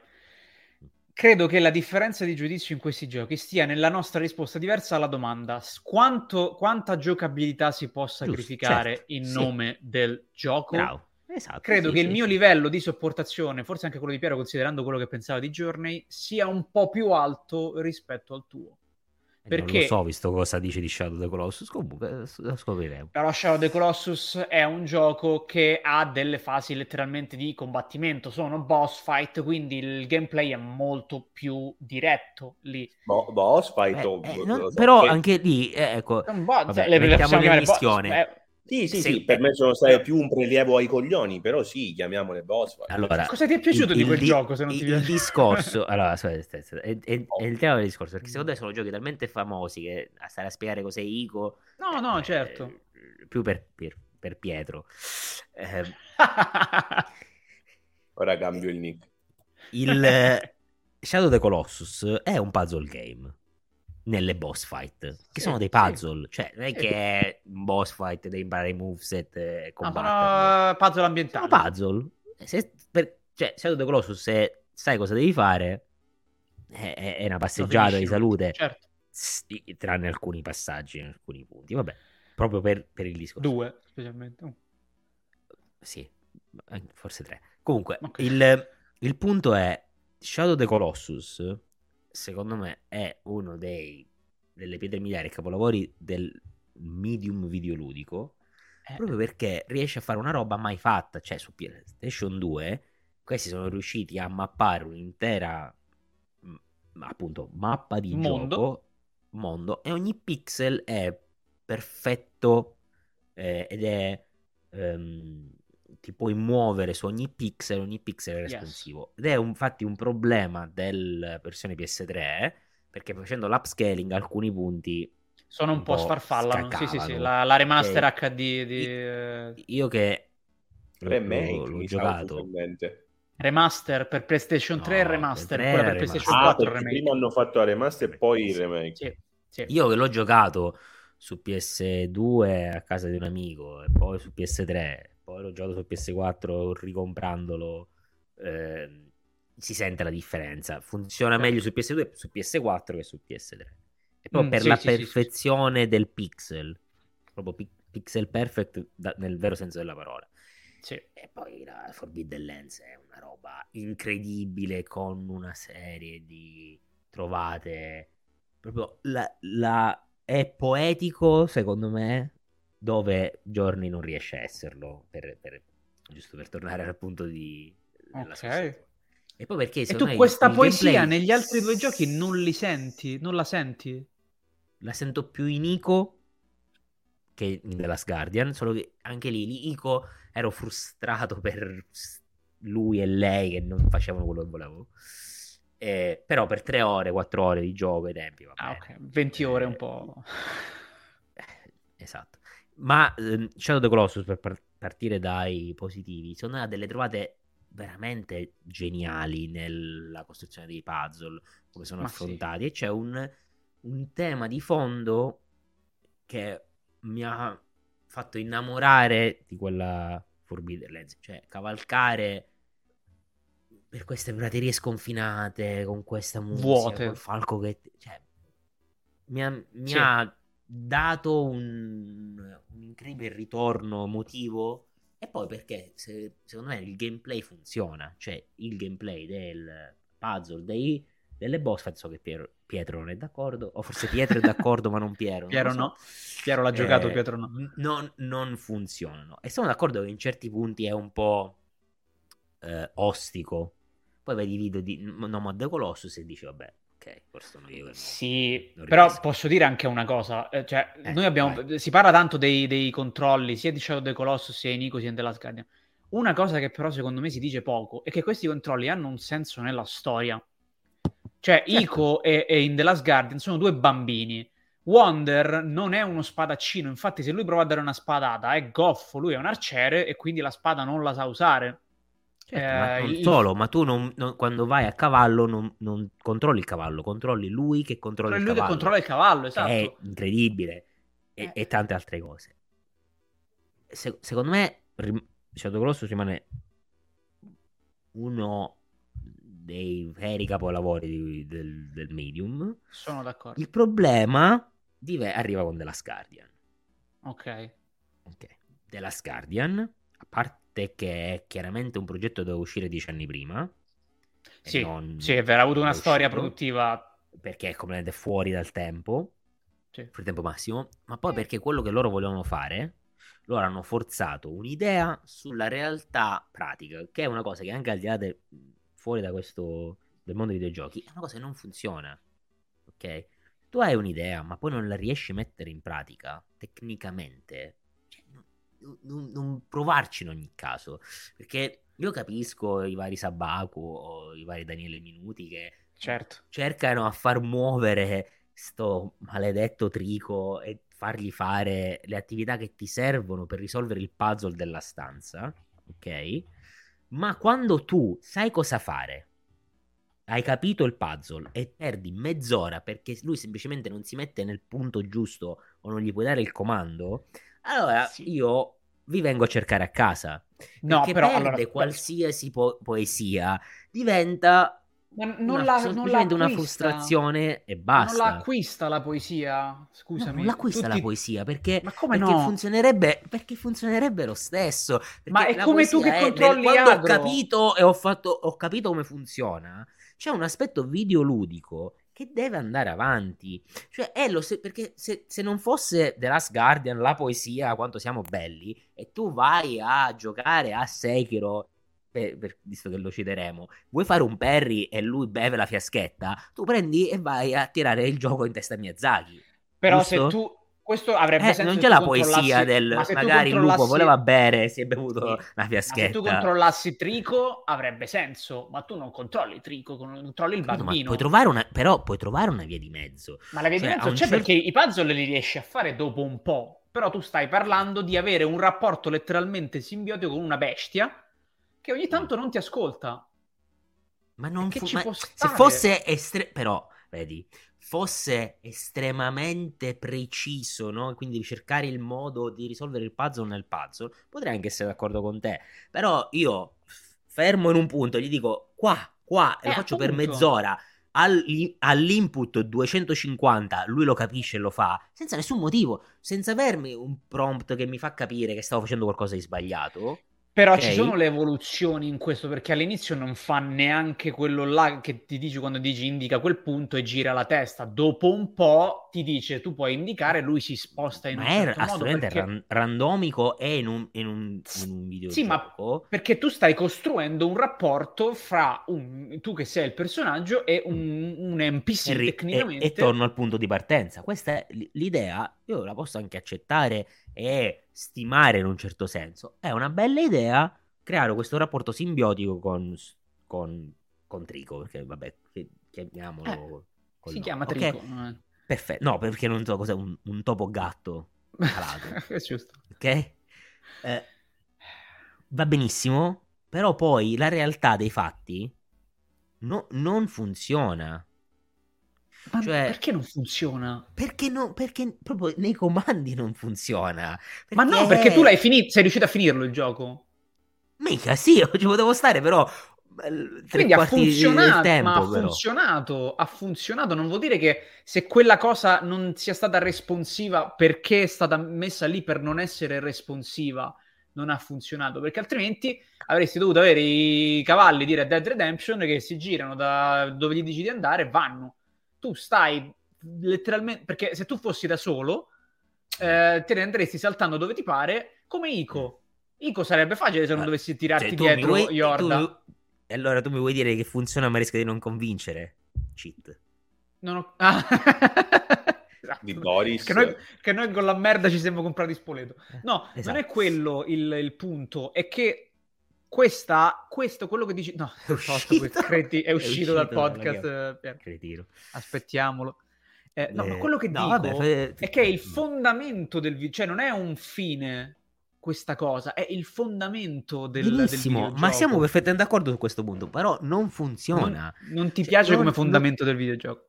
No, ma poi potrebbe anche andare bene, ma lo devi fare in un modo che sia vid- videoludicamente valido, cioè che tecnicamente questa cosa deve funzionare, perché nel momento in cui io capisco cosa devo fare, lo dico una volta, lo dico due volte, alla quarantesima, Ciao Pietro, bentornato, scusate, è alla- tornato Pietro. alla quarantesima che non, non, non fa cosa dico, non, non diventa più poesia, diventa io che mi stresso perché non riesco a fare una cosa che è chiaramente quella. Però, però posso dire che ah, sapendo queste cose è possibile che, ci, che questa cosa dipenda dal livello di pazienza personale. Perché tu ti sei Certo, rotto il ma- cazzo anche dopo un'ora di journey. Quindi può succedere che ti- se prendi male una cosa, Benissimo. come me, cioè se io prendo male una cosa sbrocco, però dipende da persona a persona. C'è forse un Perfetto. problema di causa-effetto quando non c'è questo legame causa-effetto chiaro, diretto, ah, È possibile. balboli. No, secondo me tu, tu con The Last Guardian esci fuori di testa. Allora, posso parlare io Secondo adesso me. Eh, Vai, certo. vai, vai. e vi insegno la vita come al solito. Ecco, Vai, vai a fare in culo. tu mi hai va. fatto una domanda su- su the sapevi cos'era Shadow of the Colossus. È un capolavoro o no? Allora, la mia risposta è probabilmente sì. Democristiano. secondo me. La mia esperienza è stata a tratti terrificante con Mm. Shadow of the Colossus. Sì. Ci Ma- può stare, lo capisco. ma credo che questo sia stato figlio di un paio di problemi, due su tutti. Uno, la mia predisposizione in quel momento lì. Non mi aspettavo un gioco di questo tipo, un gioco che, secondo me, per farti percepire quelle sensazioni di cui, tu par- di cui voi parlate e che io invece non ho percepito, ha bisogno di un certo tipo di coinvolgimento dato poi da quella che è l'essenza del gioco, cioè comunque il gameplay. Ma siccome io mi frantumavo il cazzo a fare questi colossi perché trovavo i comandi arcaici, Lo sono, certo. Ecco, tutto quello che veniva attorno non mi arrivava. Io non ho percepito nessuna poesia, nessuna bellezza nell'andare nelle lande. Il cavallo l'avrei voluto prendere e buttare. Quando cade ho, ho goduto. È una, Ho è una cavalla. È una goduto. cavalla. Vabbè, quella deficiente là. Lo- no, a proposito, eh, piccola Quella cosa, cavalla è- lì. Quella cavalla lì è una cavalla perché eh, nel, nel Team Ico nel 2005 hanno capito che se dovevano fare un cavallo gli avrebbero dovuto fare i genitali in, in bella mostra, quindi facciamo la femmina così. Poi vai No. avanti, scusa Pier. Molto bene. No, quindi ecco. Però il punto è che io capisco benissimo che è stato più per limiti miei e soprattutto per limiti proprio di timing che non mi è arrivato come doveva arrivare. Perché è ovvio che se io l'avessi giocato per PlayStation 2 probabilmente starei parlando di qualcosa di diverso. L'ho giocato nel 2020 15 anni dopo. Ecco, una cosa però io la posso dire ed è una riflessione che ho fatto dopo averlo finito e quindi poi comunque pian piano il mio giudizio è migliorato, posto che secondo me, come diceva anche Giorgio, ci sono delle cose che proprio non vanno. Sì, Sì. sì, sì, sì. La mia riflessione è stata, forse per un progetto così ambizioso sarebbe stato più semplice posticipare di 5-10 anni e con mezzi tecnologici più avanzati forse sarebbe arrivato con più efficacia.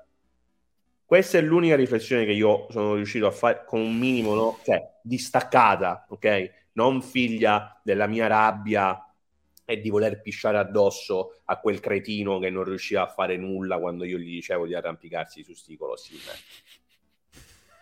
A volte succede, a volte No, certo, sì. su gio- le collisioni, le collisioni ogni tanto le sono... Un- I No, peli... perché Però su PlayStation 2 io me lo ricordo diverso. È questo. Sì, sì, sì. Ed è normale, ma è Sì, normale, ma è come Uncharted. Cioè, Uncharted lo giochi nel 2020 e non capisci che cosa ha rappresentato Cos'era, certo. nel 2008, quando cazzo è uscito soprattutto Eh, il secondo. Eh, Eh, sì, però... Eh, Ma ha senso, è quasi Mm. parla alla fine la potenza di Shadow of the però Colossus, il secondo me. Uncharted è invecchiato molto peggio di Shadow of the Colossus, molto peggio. Tu dici, Però vabbè, questo è un altro discorso. Sì, ha voglia, minchia. io, voglia. io penso che se tu, se tu, per come sei fatto, giocassi a Shadow of the Colossus per la prima volta nel 2020, smetteresti dopo 10 minuti. No, però questo, questo, questo esempio, secondo me, cade. Capisco cosa vuoi dire, ma cade nel momento in cui io, ok, esce Last Guardian, ok, quindi amante di Shadow of the Colossus, compro- lo compro al day one, lo gioco, quindi Eh, bravo. sapendo il background, avendo... ess- ess- essendo preparato, no? Al- vabbè, sicuramente ci saranno dei problemi di live- a livello di produzione, sì, cazzi sì. e mazzi. Quindi arrivo, hypato e voglio bruciargli la casa a Ueda. Ma appunto per questo ti dico, appunto per questo, perché siccome il No, tuo... però, però, Shadow, però Shadow of the Colossus l'ho rigiocato, nonostante riconosca alcune criticità, comunque continuo a piacermi, cioè continuo a divertirmi. Certo, a volte è anche normale in un, pa- un puzzle game avere la frustrazione del non riesco a Mm, fare ma- questa no, cosa. ma quello che io voglio dire è che tra Shadow the... quando esce Shadow of the Colossus 2005, e The Last Guardian, 2016, ecco, tra, tra Shadow of the Colossus e The Last Guardian, nella tua vita ci sono mille mila esperienze, anche e soprattutto ludi- videoludiche. Eh. Secondo me quello ha fatto un'enorme differenza. è possibile. È questo che voglio dire. Per questo ti dico, secondo me, invece, se tu Shadow of the Colossus l'avessi giocato quando l'ho giocato io, saresti veramente uscito di testa. Poi io, ripeto, siccome non mi piace... Vabbè, oddio, non- può essere, ma non abbiamo la controprova. Ma no, ma certo, ma è ovvio. Però è per dire, non mi piace, lo sapete, sparare no, dei giudizi che sono di pancia, perché poi eh, eh, sarebbe un giudizio solo di pancia. Per me è stata Certo. un'esperienza a tratti terrificante. Detto questo, riesco a capire quel tipo di poesia di cui parla Daniele. Sono molto curioso, cioè di cui parlate entrambi per Shadow of the Colossus, ma di cui Daniele parla anche per gli Anche altri. per Sono molto curioso di giocare a Ico ed eventualmente The Last Guardian, ora che sono molto più preparato. Bravo. Ora Sì. che sono molto più preparato. Quindi Sai so cosa che- mi hai fatto pensare? eh, Io ho apprezzato Shadow of the Colossus e critico Ico perché se tu giochi Ico e, e- e gio- e Shadow of the Colossus la vedi la differenza tecnica Certo. di gameplay, Ma certo. ok? e C'è quindi- un'evoluzione Ma nei sì, ma comandi, perché devi fare, strutture, eccetera. ma devi fare molte più cose in Shadow of the Colossus. Cose, cioè, Ti arrampichi E- e, basta in Ico praticamente. Eh, e- dai bastonate. fai bastonate. Eh, usi un bastone, poi basta. Eh, quella co- secondo me lì loro riesco hanno Shadow Colossus è il bilanciamento giusto tra i vari aspetti in The Last Guardian hanno voluto fare una cosa e lo ribadisco avevano un'idea magari anche geniale ma che poi tecnicamente non sapevano come metterla giù Mm. Vabbè, Mm. Il goduto fatto inca- questa, questa cosa avrà- farà incazzare miliardi di persone Ma no, ma alla fine... Ma- secondo me è perfetto. eh, ah, se, se volete un esempio ottimo di come l'approccio può cambiare, vedetevi c'è un video perfetto che mette in comparazione la Randy Sabaku, la. Shadow Colossus e L'ho Sinergo. visto. Esatto, Però posso è dire- perfetto. Conoscendo... ragione Sinergo, certo. No, questo tipo... eh, questa è la, Sinergo non ha ragione mai, e questo è è la chiara dimostrazione che dipende dal tipo di, di giocatore. Cioè io non sono uno... Anche cioè, mai- eh, cioè- cioè, che ma- certi comandi mai ar- buttare nel... Dai. Sì, ma mai arriverò agli estremi in cui Sabaku trova la poesia pure giocando a Space Invaders. Però posso capire anche il- la frustrazione che provoca, che provoca in un sinergo. Poi a quel, a quel punto si fa lo show perché se Sinergo si mette a dire avete visto che meraviglia, la gente dice ma è impazzito Sinergo e se Mike comincia a dare del Sì, pezzo certo. di merda al, al bambino, la gente impazzisce. Eh, tra l'altro, The Last Guardian è una- è Sabaku, una cosa- Michele eh. Poggi, che io Dottor Michele supporto dai tempi dell'anima oscura, quando ancora l'anima oscura stava, era in, in divenire, ok? Per carità, influencer di riferimento, grande Sempre campione, però i, i bug, e nel momento io l'ho vista la run e diceva, guardate, questo era un bug, e lui era tutto preso. Ci vogliamo bene, grande, però Vabbè. Infatti, poi Boh. dopo, se tu senti alcune valutazioni dopo, eh sì, questa cosa però effettivamente i bug, la posizione. Ma Vai. insomma, Comunque- Giorgio, io da te voglio sapere però una cosa. Mm, dimmi, dimmi. È un gioco che secondo te non fa per te? O è, ve- o è effettivamente proprio un gioco Brutto. sopravvalutato? So che è difficile distinguere le Guardian, due cose, ma secondo me è sopravvalutato. vabbè. Come Journey. ci sono dei problemi... Eh? Come Journey? O no, è diverso? No, vabbè, ma, ma Journey è talmente... Eh, infatti. Cioè, che- Un'esperienza, è un tipo di che se ti esperienza dico, diversa. oh, in Journey eh, tecnicamente a livello di gameplay è molto base come, come gioco. Non è che tu No, mi dici, infatti, no, è meglio, torto. meglio dici- Journey allora da quel punto di vista perché è- è- è- cioè, non, non- non può creare nessun problema il gameplay, anzi. Ah, come, come puro gameplay, sì, certo, meglio Journey. Mm. Vabbè, non io capisco. incazzato col Tra gameplay l'altro- di Journey, cioè. Tra l'altro poi si, si parla di un gioco che ha avuto un range di valutazioni che va dal 7 al 10, quindi è Ma un gioco che ha fatto 5 discutere. comunque. eh. Sì, però comunque parlo dei grandi... eh, Mi pare che era un articolo firmato Giorgio Aquila, pare che c'era questo... Possibile, sì, questo tizio. Vabbè. Lavori per eh, IGN Corea per caso? No, no, lavoro per Polygon. Polygon, Abru- Ah, lavori Polygon Abruzzo. Certo. sì. Sono io che ho scritto quell'articolo, quello è il mio alias. Vabbè, parlando di giochi che invece sono stati bene o male ben accolti dalla, dalla critica, Pietro, stai, gio- stai giocando a Sekiro in questi giorni aspettando Ma eh, l'arrivo. allora, la cosa è, è stata, ti racconto un po' questo aneddoto. Eh, Posso, posso dire una cosa, scusa, ricordandomi a quello che ha detto Daniele, anche perché se pe- dici che Sekiro è un gioco brutto, Pietro, dillo. Pietro sì, non capisci un cazzo, ma ce n'è tanti. Grazie. Ce n'è tanti, eh. Sette E della ce ne sono tanti che non capiscono un cazzo. Eh no, io, ma io sono- vi, sono io vi soprattutto- ricordo di voi. Sono soprattutto tanti di quelli che invece hanno molto amato proprio Dark Souls. Questo è il. Tipo, facciamo, vogliamo fare dei nomi? No, vabbè, lasciamo No, vabbè, dai. Andiamo No, avanti, dai. vabbè, ma io sto parlando di gente che veramente, cioè, Certo. proprio, non, non Sì, sì, del sì. nostro amico comune. No, raga, allora la cosa è stata questa. Un eh, mio, un nostro amico, insomma, eh, ha ultimato da pochissimo la prima run a Sekiro. Io l'ho seguito mh, passo passo da un certo punto della, della sua esperienza e ogni volta che lui giocava ehm, mi veniva questa voglia quasi irrefrenabile no, di rimettere dentro il disco e giocare. Eh, una, una sera eravamo insieme io, questo ragazzo e Giorgio. Giorgio ha detto la stessa identica cosa che io dicevo da giorni e quindi a un certo punto ho detto vabbè, sapete che cosa c'è? Avevo finito l'ennesima sfida su Elden Ring, metto Sekiro. Sì, sì, sì, sì, sì, sì, vabbè, ovviamente ti servirà un po' di tempo per riprendere la mano. E io ho detto umilmente, secondo me no. Non, non toccavo Sekiro da quasi due anni, credo. Ok. Secondo me. Allora Giorgio mi ha detto, ma sì, ma figurati. Ero entrato con l'intento solo di fare il boss finale e Ok. vedere un po' come, come- che sensazioni mi dava. Insomma, Mm. Giorgio mi dice, ma sì, ma figurati, poi fra un quarto d'ora lo batti, però all'inizio c'hai 500 ore di Elden Ring di qua e di là. Mm. Io sono entrato, primo try, fatto no hit, preso il disco, tolto.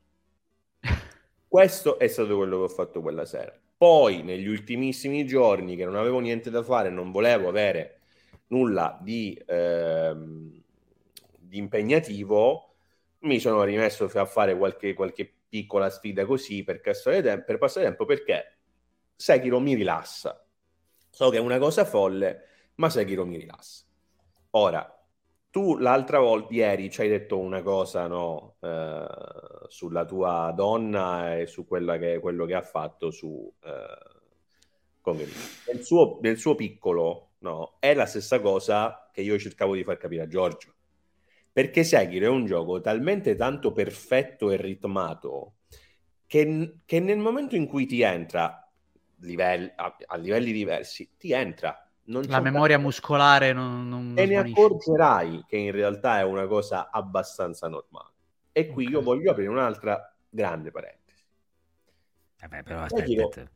però non per sì, ti entra nelle mani, però tu ti sei proprio andato talmente a fondo che anche il boss finale è entrato nelle mani in quel modo. Ma infatti ho detto... Che... Beh, non vuol dire che hanno... Eh, cioè, no, ma specifichiamolo no, per... Sì, però infatti io ho raggiunto un livello per cui anche dopo quasi due anni entro e faccio il Force 9 Hit, eh. la fidanzata Il senso resta, cioè chi resta nelle mani. Arrivato, comunque eh, entra il primo try, fa Genichiro. Eh. Ma come avevi fatto tu l'anno scorso? Certo, quando... no, come ho fatto io, quando l'ho ripreso, l'ho rigiocato. Esatto. esatto. Eh, nel e giro di 5 minuti ero di nuovo a livello di... Eh, infatti io, per questo dico, c'è da aprire una parentesi secondo me su quello che From Software ha fatto, sta facendo perché uno dei problemi principali del The Ring, secondo me, sono i boss che hanno, come dice il buon Michele Poggi, sta tendenza no, a farsi guardare mentre combattono a volte. Mm. E il problema è che tu non hai spesso e volentieri, a meno che non studi in maniera molto approfondita, un modo per evitare questo, questo tipo di dinamica. Sekiro è stato, secondo me, il momento in cui From Software è riuscita a, a risolvere questo problema in cui pian piano si sta andando a infilare sempre più a fondo. Che secondo me parte con Dark Souls 3, se proprio vogliamo essere precisi. Sì. sì. E continua sì. decisamente con, con Elder Ring. Perché tu hai il parry in, in Sekiro. E questo ti permette chiaramente no, di dare un ritmo e di spezzare i pattern di attacco dei nemici, cosa che non puoi fare nel ring. No, certo, completamente diceva una soluzione potrebbe essere quella che alcuni giocatori hanno applicato con una mod, ovvero che alla fine di ogni attacco di eh, un boss o di un nemico tu prendi in automatico tipo 2-3 frame di invincibilità in anticipo. In modo che questo ti dia la possibilità no, lui, lui, io non l'ho provata questa cosa lui dice ah, certo. funziona molto bene. Secondo me è irrealistica e non mi piacerebbe nemmeno una roba così. Però o fai quello o fai i verri. Eh spiegala però. Cosa? no no ma è chiaro. 2-3 frame di invincibilità. Cioè nel senso il boss da un colpo hai quella finestra. Io do un colpo, dopo che ho dato un colpo, ho due o tre frame di invincibilità in automatico, così che quando parte invece il colpo di reazione del boss, io ho effettivamente il tempo di non subirlo questo colpo, rollare a tempo e Chiaro. dare un ritmo alla fight invece di fare come Morgoth che lo guardo in certi frangenti che combatte aspetti, da solo. Aspetti, da solo. aspetti, aspetti e poi ci vai. Esatto, cioè questo è il discorso. Sekiro secondo me rimane irripetibile da questo punto di vista, però credo sia fuori discussione che eh, insomma um, ci, ci, ci, vuole qual- qualcosa, siamo a un punto di svolta.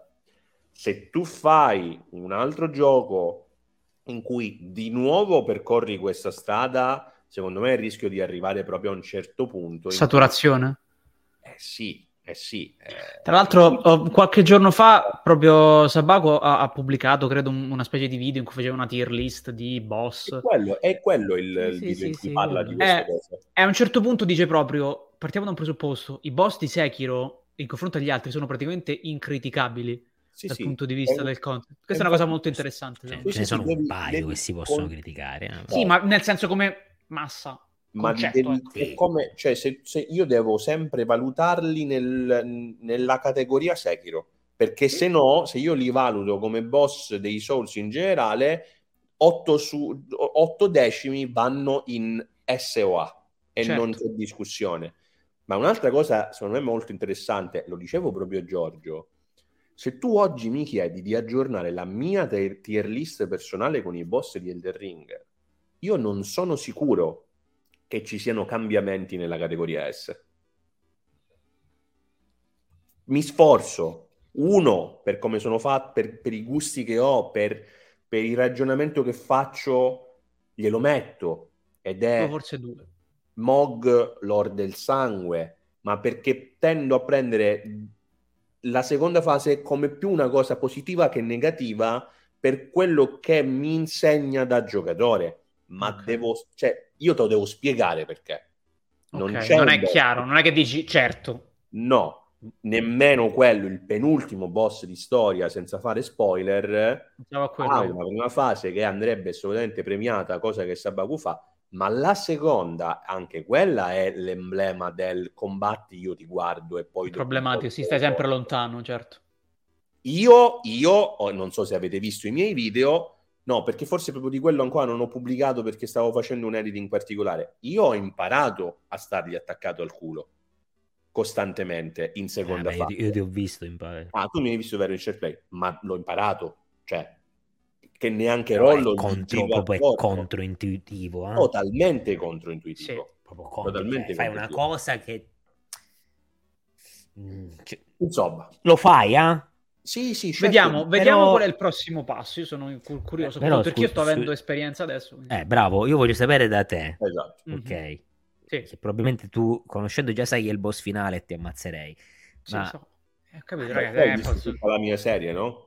Sì, sì, con un occhio solo, diciamo, sapendo che le cose, però non, certo, Ok. mi ricordo benissimo. Ehm, come- qual è la sensazione?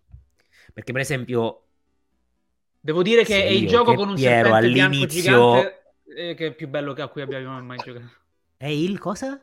È il gioco con un serpente bianco gigante più bello a cui abbiamo mai giocato. Sei- però sei scorretto. Sto scherzando, dai, no. No, la sensazione è positivissima. Naruto Eh, Nin- Ultimate Storm Ninja la- No, devo dirvi la verità, ci sono pochi giochi che mi danno l'impressione di essere clamorosi sin dall'inizio.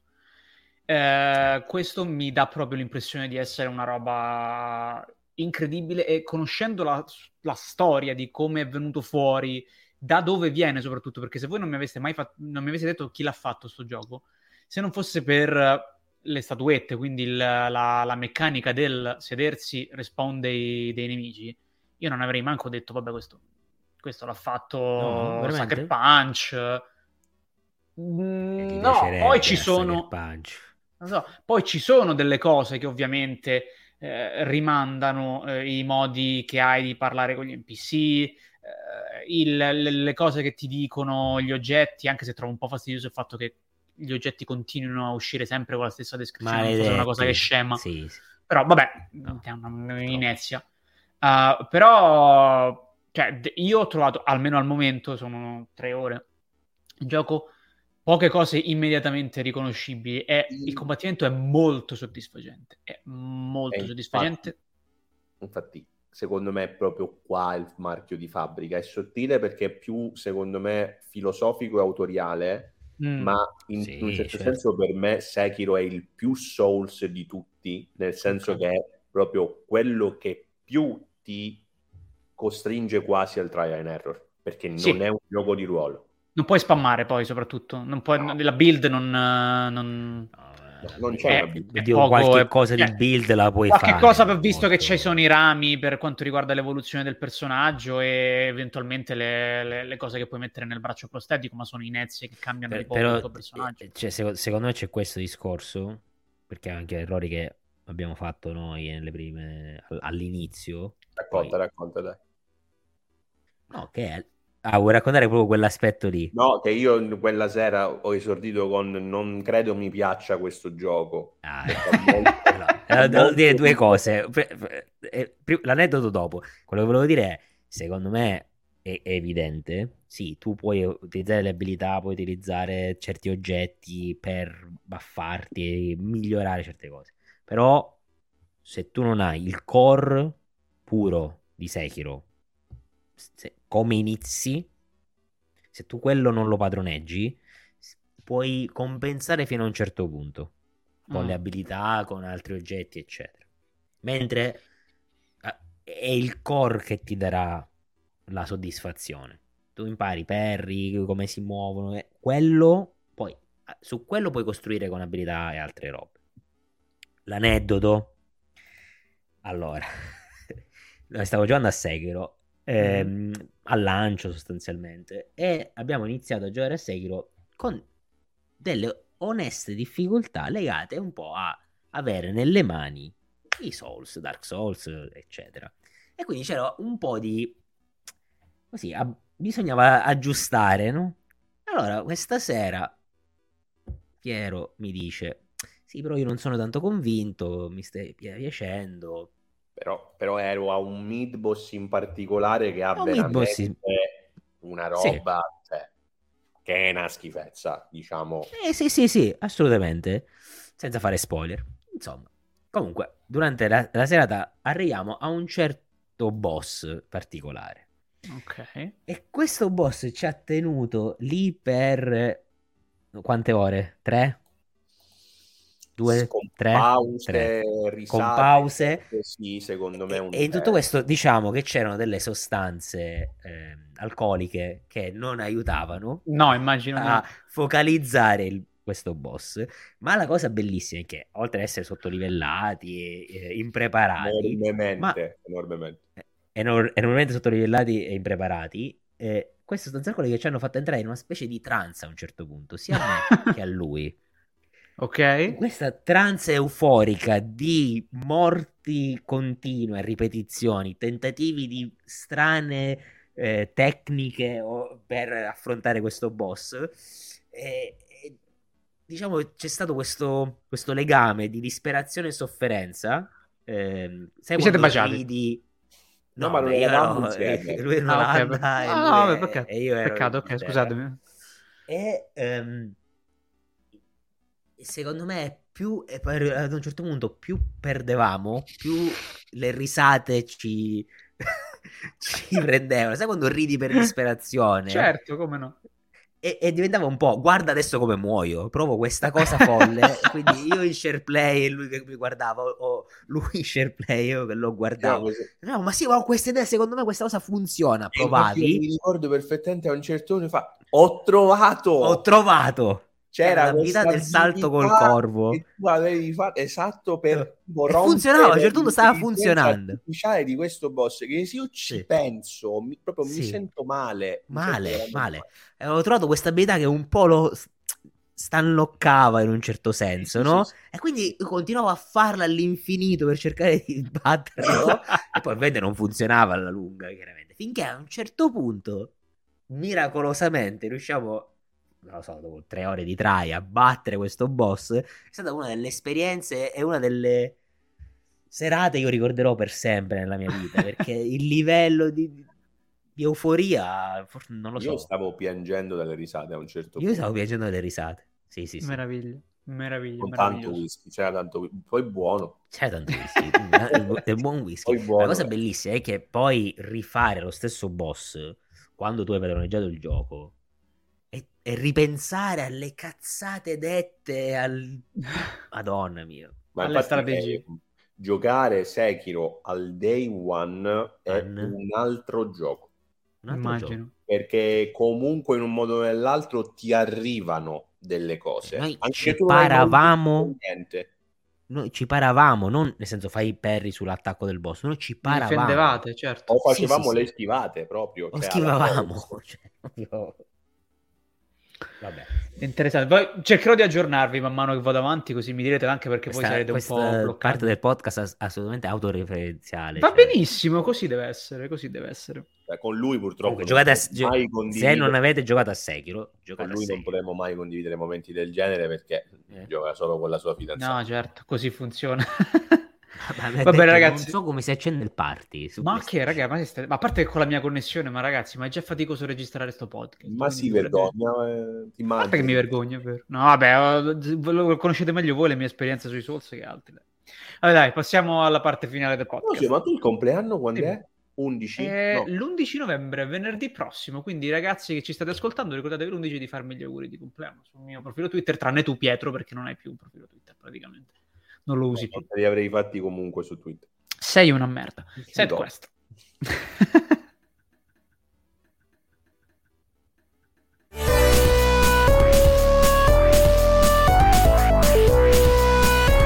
Allora, ragazzi, sta per uscire un, un gioco indie, ho saputo nel- in questi giorni, un, um, credo sia un 2D, una specie Esce di... Silsong. Esce- no, magari.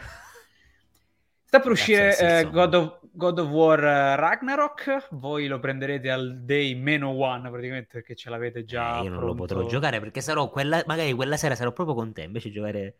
Alza le pizze, alza le pizze che volano.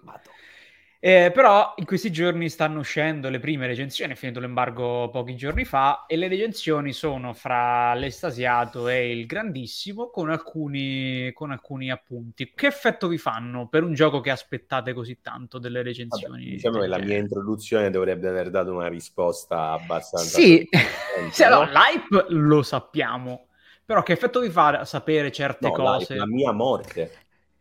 Ma perché tu te la sei presa per quella certa cosa? Eh, che- Beh, beh, Vai, voglio- spiega. Voglio, voglio Spiega. dire... Allora, sì, diamo un po' di contesto. Esatto, Dai un po' spiega. di bravo. Eh, il giorno, quando è stato? Venerdì scorso scade l'embargo alle 17 ed escono Yes. le recensioni. Io, come spesso accade, sono orientato a non leggere le recensioni, poi ci torniamo, Mhm. eh, ma a guardare semplicemente i numerini così per sfizio. A un certo punto sul gruppo del mio canale YouTube su Telegram arriva uno screen di un thread, un piccolo thread di Marco Mottura, componente di Round 2 assieme a Francesco Fossetti, che probabilmente conoscerete. Mottura sostanzialmente diceva bello, bellissimo, ma per me nemmeno lontanamente ai livelli del primo, perché la, eh, la- l'approccio narrativo, la narrazione, va a scadere no? in un sensazionalismo spiccio un po' di matrice marveliana o disneyana. Oh, madonna. Da lì che poi, in- insomma, se ascoltate questo podcast sapete che praticamente è il mio peggior incubo, una, sentire una roba del genere per God of War. Allora, incuriosito vado effettivamente a Che- guardare e, e tra l'altro la. Marco ha delle idee un po' simili alle tue sui Mar- sulla Marvel. Eh, appunto. Sì, sì, infa- ma giustamente voglio dire, cioè, o hai quelle idee o non capisci un cazzo. Ma andiamo avanti. Ecco. Eh, il, vado, incuriosito vado a vedere la recensione di, proprio di Round 2. Ok? E rimango molto scosso dal fatto che Francesco Fossetti, che per me è il miglior giornalista italiano videoludico, con cui io mi trovo d'accordo al 99,9%, eh, cioè il 99,9% delle volte, insomma, mette in luce questo problema, magari non con la stessa veemenza di Marco Mottura, ma non ne fa assolutamente mistero. E quindi Mm. io passo una notte letteralmente di merda, terrorizzato davvero da ciò che mi sarei potuto ritrovare tra le mani perché God of War Ragnarok è credo è il, il gioco che aspetto di più mh, quest'anno assieme a come è stato poi Elder Ring. Ora questa è la premessa questo è il motivo della mia morte ed è perché in questo momento vi sta parlando il fantasma il cui nome è Pietro. Sì, certo. io nel- nel- nel- nei giorni sono un po' rinsavito perché in- intanto ho accettato questa cosa perché poi sono andato a leggere e guardare altre recensioni e tutti hanno detto la stessa cosa. Mm. L'hanno det- l'ha detta Raiden di Players Inside, l'ha detta Pierpaolo Greco di Multiplayer, pur non facendone chissà quale problema e pur essendo più estasiati da tutto il resto che sembra di livello stratosferico. Ieri io ho anche visto la pre-effigie di Sabaku. Sabaku ha detto delle cose, secondo me, in certi momenti di una potenza eh, che, per carità, è Sabaku, ma comunque di, di un impatto raro. Mm, non gli ho sentito mai dire cose del genere, forse, da quando, Mm. da quando lo seguo, se non per Us 2. A un certo punto ha detto per scenografia, grafica, direzione artistica, contenuto, dialoghi, eh, gameplay e tutto il resto, God of War Ragnarok è uno dei migliori 10-20 videogiochi mai fatti. Mm. Cioè lui dice, come videogioco proprio, è fuori scala, tanto che pure un recensore stretto, edgy all'ennesima potenza, meno di 8, manco se si sforza può dare. Tra l'altro Sabaku, un po' come Raiden, un po' come Pierpaolo Greco, è stato molto meno, si è concentrato molto meno su questa narrazione un po' più scansonata e Mm. forse, forse un po' fuori luogo per quella che è la solennità no, di God of War, soprattutto di God of War del 2018. Chiaro. Però ha detto una cosa, infatti a- arriviamo al mio necrologio, che mi ha molto inquietato. Ha detto, finito God of War Ragnarok, io ci sono rimasto male come non ci rimanevo da The Phantom Pain.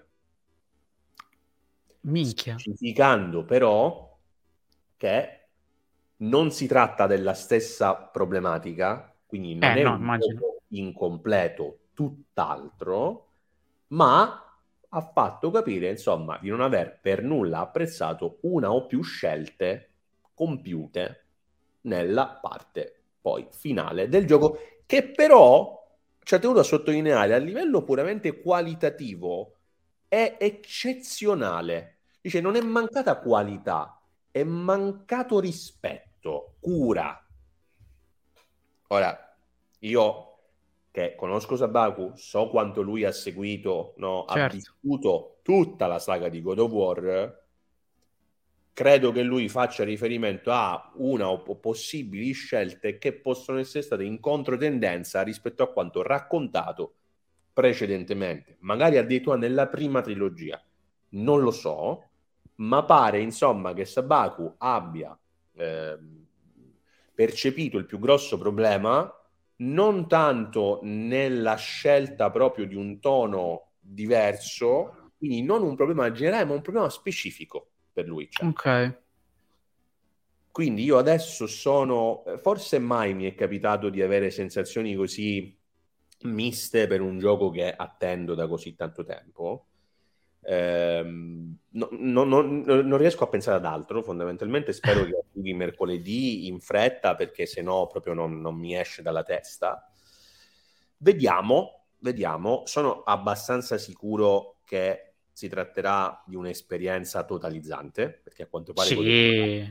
è un gioco sconfinato con da un gameplay mh, stratificato all'ennesima potenza e quindi io per come sono fatto sicuramente mi perderò vediamo se mi alzo dalla, dai- da- dalla sedia piangendo come ho pianto alla fine di Last of Us 2 o piangendo perché vorrei letteralmente morire e portare qualcuno con me all'inferno Chiaro. Io c'ho poco da aggiungere.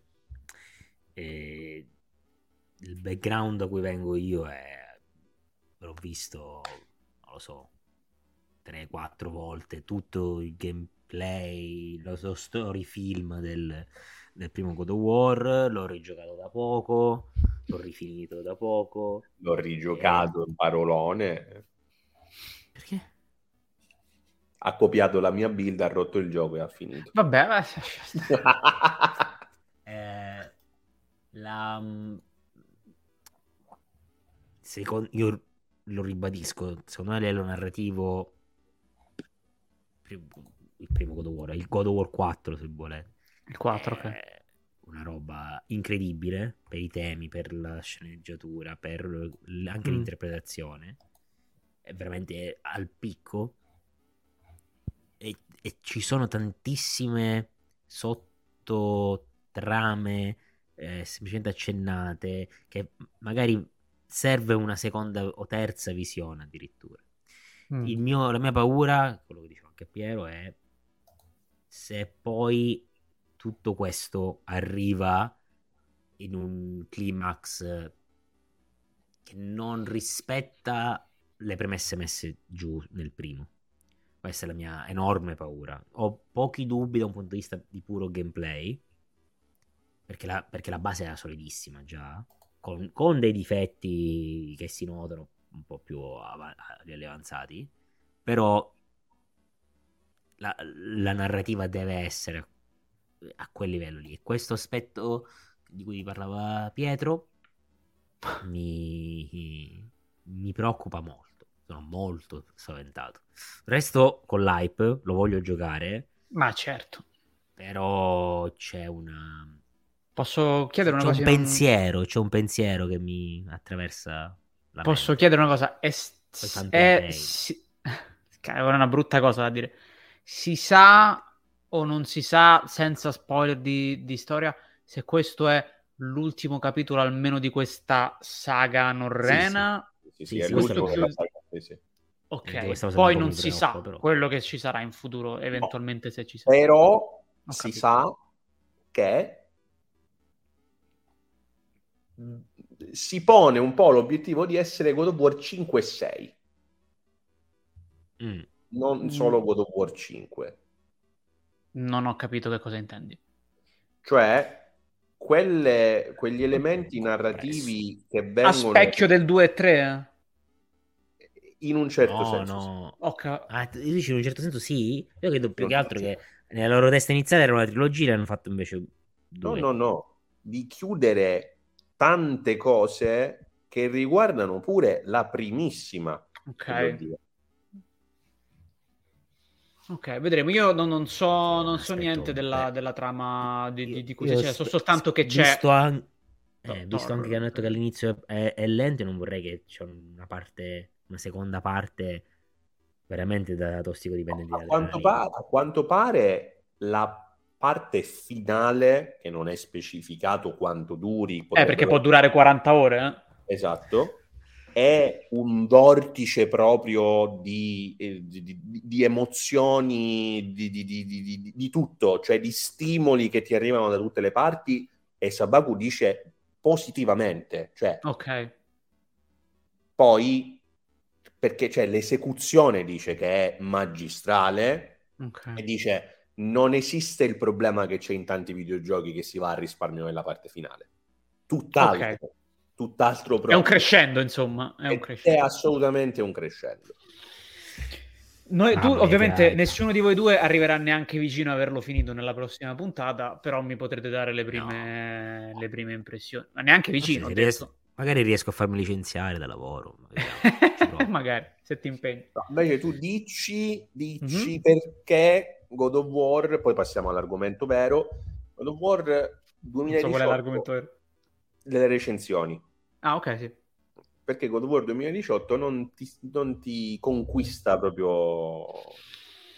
E, vale anche non capisco un cazzo come risposta. Delle... Ma quello è implicito, quello per carità. No, allora, eh, eh rimango della mia idea, come avete detto voi, cioè, sarebbe da Ebeti parlare male del gioco in sé. Non ho mai detto che è un gioco insufficiente o altro. È un, un gioco che non mi ha acchiappato sviluppato dal punto di vista dell'immersione, quella di cui parlava Pietro prima, è, è, è proprio un, una questione di uh, essere immersi nel mondo che ti hanno presentato, senza contare che a me è molto piaciuta la, la prima trilogia, specialmente il 3, è un gioco che mi piace veramente tantissimo.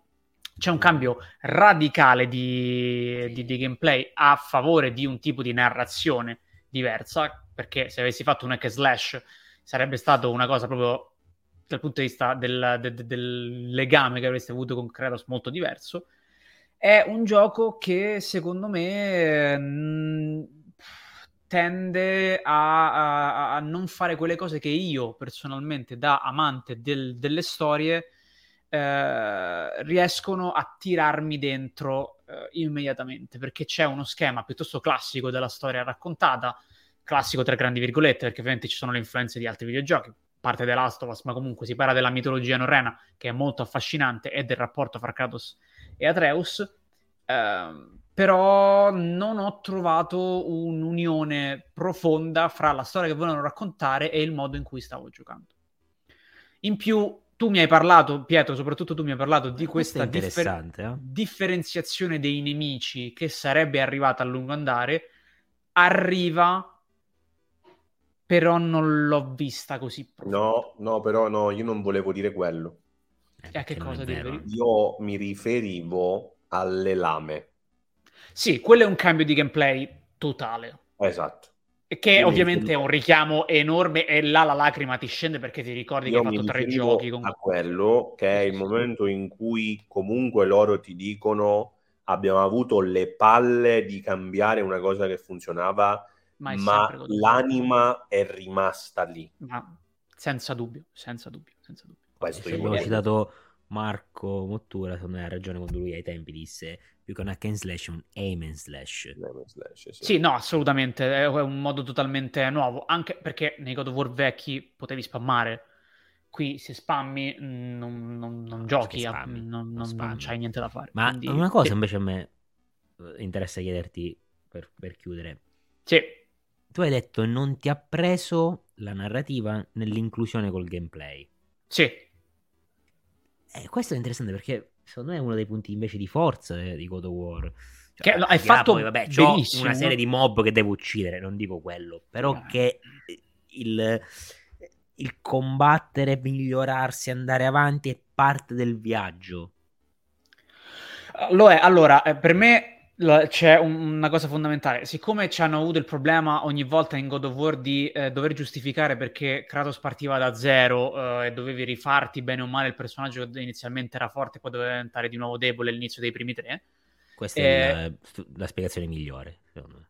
Esatto, esatto. Qui hanno provato a fare una cosa totalmente diversa. A parte che non ho trovato il sistema di creazione della build troppo soddisfacente. Ma qua ha ragione Sabaku, ragazzi, mm, non dovrebbe esistere. eh, Cioè, appunto. I livelli, tutte ste minchiate, eh, le build dovrebbero rimanere ferme su uso l'attacco unico X, l'attacco unico Y, ne vado in, Esatto. faccio un po' di sincronia con talismani vari e basta. Sono d'accordo. Questi parametri non servono Eh, I livelli non funzionano, anche nel primo non funzionavano, cioè No, conta appunto. di più il livello del del numero delle parlando. abilità. Eh, Sì, sì, del primo, del primo. ma-. Quindi era giusto, giusto questo. E e il, migliorarmi, il crescere in una storia che invece secondo me riguarda eh, un, un personaggio che sta cercando di, per tutta quanta la storia che si va a, a- a- scoprire, sfuggire un po' da ciò che lo precedeva e arrivare in una zona nuova della sua vita, sia col rapp- rapporto che ha con Atreus che con quello che aveva con la madre mi è sembrato un- una storia meravigliosa in cui hanno provato a infilare un gioco di azione e ogni tanto questa cosa non era perfettamente sincronizzata. Non so se mi riesco a spiegare a parole. Eh, per me è una storia meravigliosa che avrebbe potuto essere giocata in una maniera diversa. Ma tipo, Mm. È banale dire giocare come The Last of Us perché è una storia molto diversa con un setting totalmente più, diverso. più sintonia di- ludica tra Atreus e Kratos. più sincronia ludica fra Atreus e Kra- eh, Kratos e più sincronia ludica fra me e Kratos. Cioè il tipo di Kratos che sto incontrando è un Kratos ancora diverso rispetto ai primi tre e ogni tanto il modo in cui me l'hanno fatto giocare eh, ho sentito la differenza ma non l'ho capita. Non ho capito perché eh, è diventato questo tipo di... non so, è difficile da spiegare. Non mi ha potuto immergere nella storia. Quando invece mi sono ritrovato nel Kratos passato, quando arriva il momento, la seconda parte del, del- del gioco in cui combatti con le lame, anche quando potevo decidere se scegliere fra una- un'arma e l'altra, mi sentivo libero di poter tornare all'ascia, mi sentivo libero di poter tornare alle lame, tutta una cosa che mi faceva sentire più vicino al personaggio. Secondo me, specialmente la prima parte di narrazione, è un po', è un po' staccata da quello che conoscevo io e da quello che avrebbero voluto farmi conoscere. È, Però- è questo. La, la prima cosa ancora ancora la posso capire, cioè si poteva forse fare di più da- su, insomma, sulla sintonia tra... Parliamo tra- di un livello, ragazzi, pa- pa- partiamo dal presupposto, parliamo di un livello altissimo. Cioè, Sì, non è sì, che- sì, sì. Ah, no, no, no. Però, ok, io sì. La cosa tra Kra- Kratos e Atreus la posso anche capire. La seconda in realtà non tanto, cioè nel senso è proprio l- il tipo di arma a cambiare Sì, il Sì, feeling, sì, sì, no? E per... cioè, è- è- mi sembra tutto spiegato in maniera abbastanza chiara. Ma no? difatti da quel momento in poi ho sentito più forte il- la, la- la voglia di, di capire quello che mi stavano raccontando, perché venivo trasportato proprio, perché dietro a quelle lame c'è tutta la sua storia, tutte le motivazioni di ciò che sta facendo e deve tornare a fare per riuscire a eh, portare a termine tutta questa storia, che secondo me è, un- è un- è un- è stata una scelta molto molto molto intelligente. Sì, ma non ci può essere se non c'è la prima parte. È Beh. vero, è, è vero, è vero, però quella prima parte, secondo me, non mi diventa retroattivamente immersiva dopo che c'è questo svolta. Non so se mi spiego. Sì, no, sì, no, ti certo mette le basi, Sì, sì, certo, ti mette le basi, ma ment- quando le ha messe e va avanti Esatto. aiuta la seconda parte, ma la prima Esatto. parte ho capito. Perché- Io non sono d'accordo, eh, però... capito. No, io non certo. sono d'accordo, però è una questione, cioè, capisco veramente il, il punto di vista. Anche perché è un mondo pieno di personaggi così Un po' mi dispiace, piacevoli. onestamente, No, eh. vabbè, ma figurati. Beh, un mondo, è un- ti presentano un mondo con personaggi così Bellissimo. piacevoli, così eh, Nani. carismatici. Cioè, Sì. alla fine Atreus rimane la cosa che, tra virgolette, è più fastidiosa come presenza, ma perché tu devi capire... Sono le stai parlando- Ho capito, a parte quello. Però, fra i nani, fra eh, Mimir, fra anche l'idea del serpente, la strega, qua e là, insomma, ci sono cose che ti affascinano. Lo straniero, che è è un inizio di un gioco che è Sì, una roba clamorosa, ma clamorosa proprio dal punto Sì, di vista sì, anche puramente scenografico. Sì, sì, sì. Da- fra i picchi ho trovato m- meno ciccia di quanto pensassi. E il fatto che sia un gioco enorme questo secondo, aspetterò di capire se c'è anche questo problema. Comunque, vedremo di, di capire. Hanno cambiato l'AD comunque, ho visto. Nelle pochi, Ah, sì? nei pochi frame che ho visto. Hanno cambiato un po' l'AD. Meno male, perché da- ecco, dal punto di vista della presentazione c'erano un paio di cose che non mi hanno convinto. I menu, soprattutto, erano un po' un cazzottone in faccia. No, ma i menu a Eh, quanto no. pare Sono sono peggio. terrificanti. Peggiorati. Non che questi menu siano No, invece c'è un hub, C'è un hub, sì, sì, sì, sì, sì. C'è un hub. C'è sì, un hub sì. centrale in Ragnarok. Mm. Vabbè, E- le, si le po- chiama delle porte. il Eh, santuario del legame del vincolo? Sì. Del legame del fuoco, del legame del vincolo. Vabbè, spoiler. Ragazzi, eh, vi devo Basta. chiedere di tagliare corto qua per Sì, oggi, vabbè, alla fine abbiamo parlato di Abbiamo questo. parlato, Delle mi, scusate se abbiamo parlato solo per due ore, mi dispiace, la prossima volta arriveremo alle tre, ve lo prometto. Comunque, È bello che ci- all'inizio di questo podcast ci siamo detti comunque un'oretta. sì, sì, sì, come sempre alla fine, quindi. E- e siamo, durati di più rispetto a quando eravamo in quattro, quindi facciamoci i nostri conti. Va bene, comunque, grazie Colpa mille a. Giorgio Aquila. Questo Sì, perché gra- Crico fa schifo. grazie mille a Giorgio Aquila. Ciao Giorgio. Grazie ragazzi e salutiamo Fumito, che Ciao, forse Fumito. un giorno ci farà un altro gioco. grande uomo. Eh, grazie mille a Pietro e manda un abbraccio anche a Pier Giorgio Scarlata che ci ha lasciati qualche giorno fa. Sì, ha sputato in faccia a Kojima anche dall'al- dall'aldilà. Odiamo tutti quanti dei programmatori. A me Coribarro che sta simpatico, quindi dico semplicemente Eh, sono Daniele. Grazie a tutti, alla prossima. Ciao.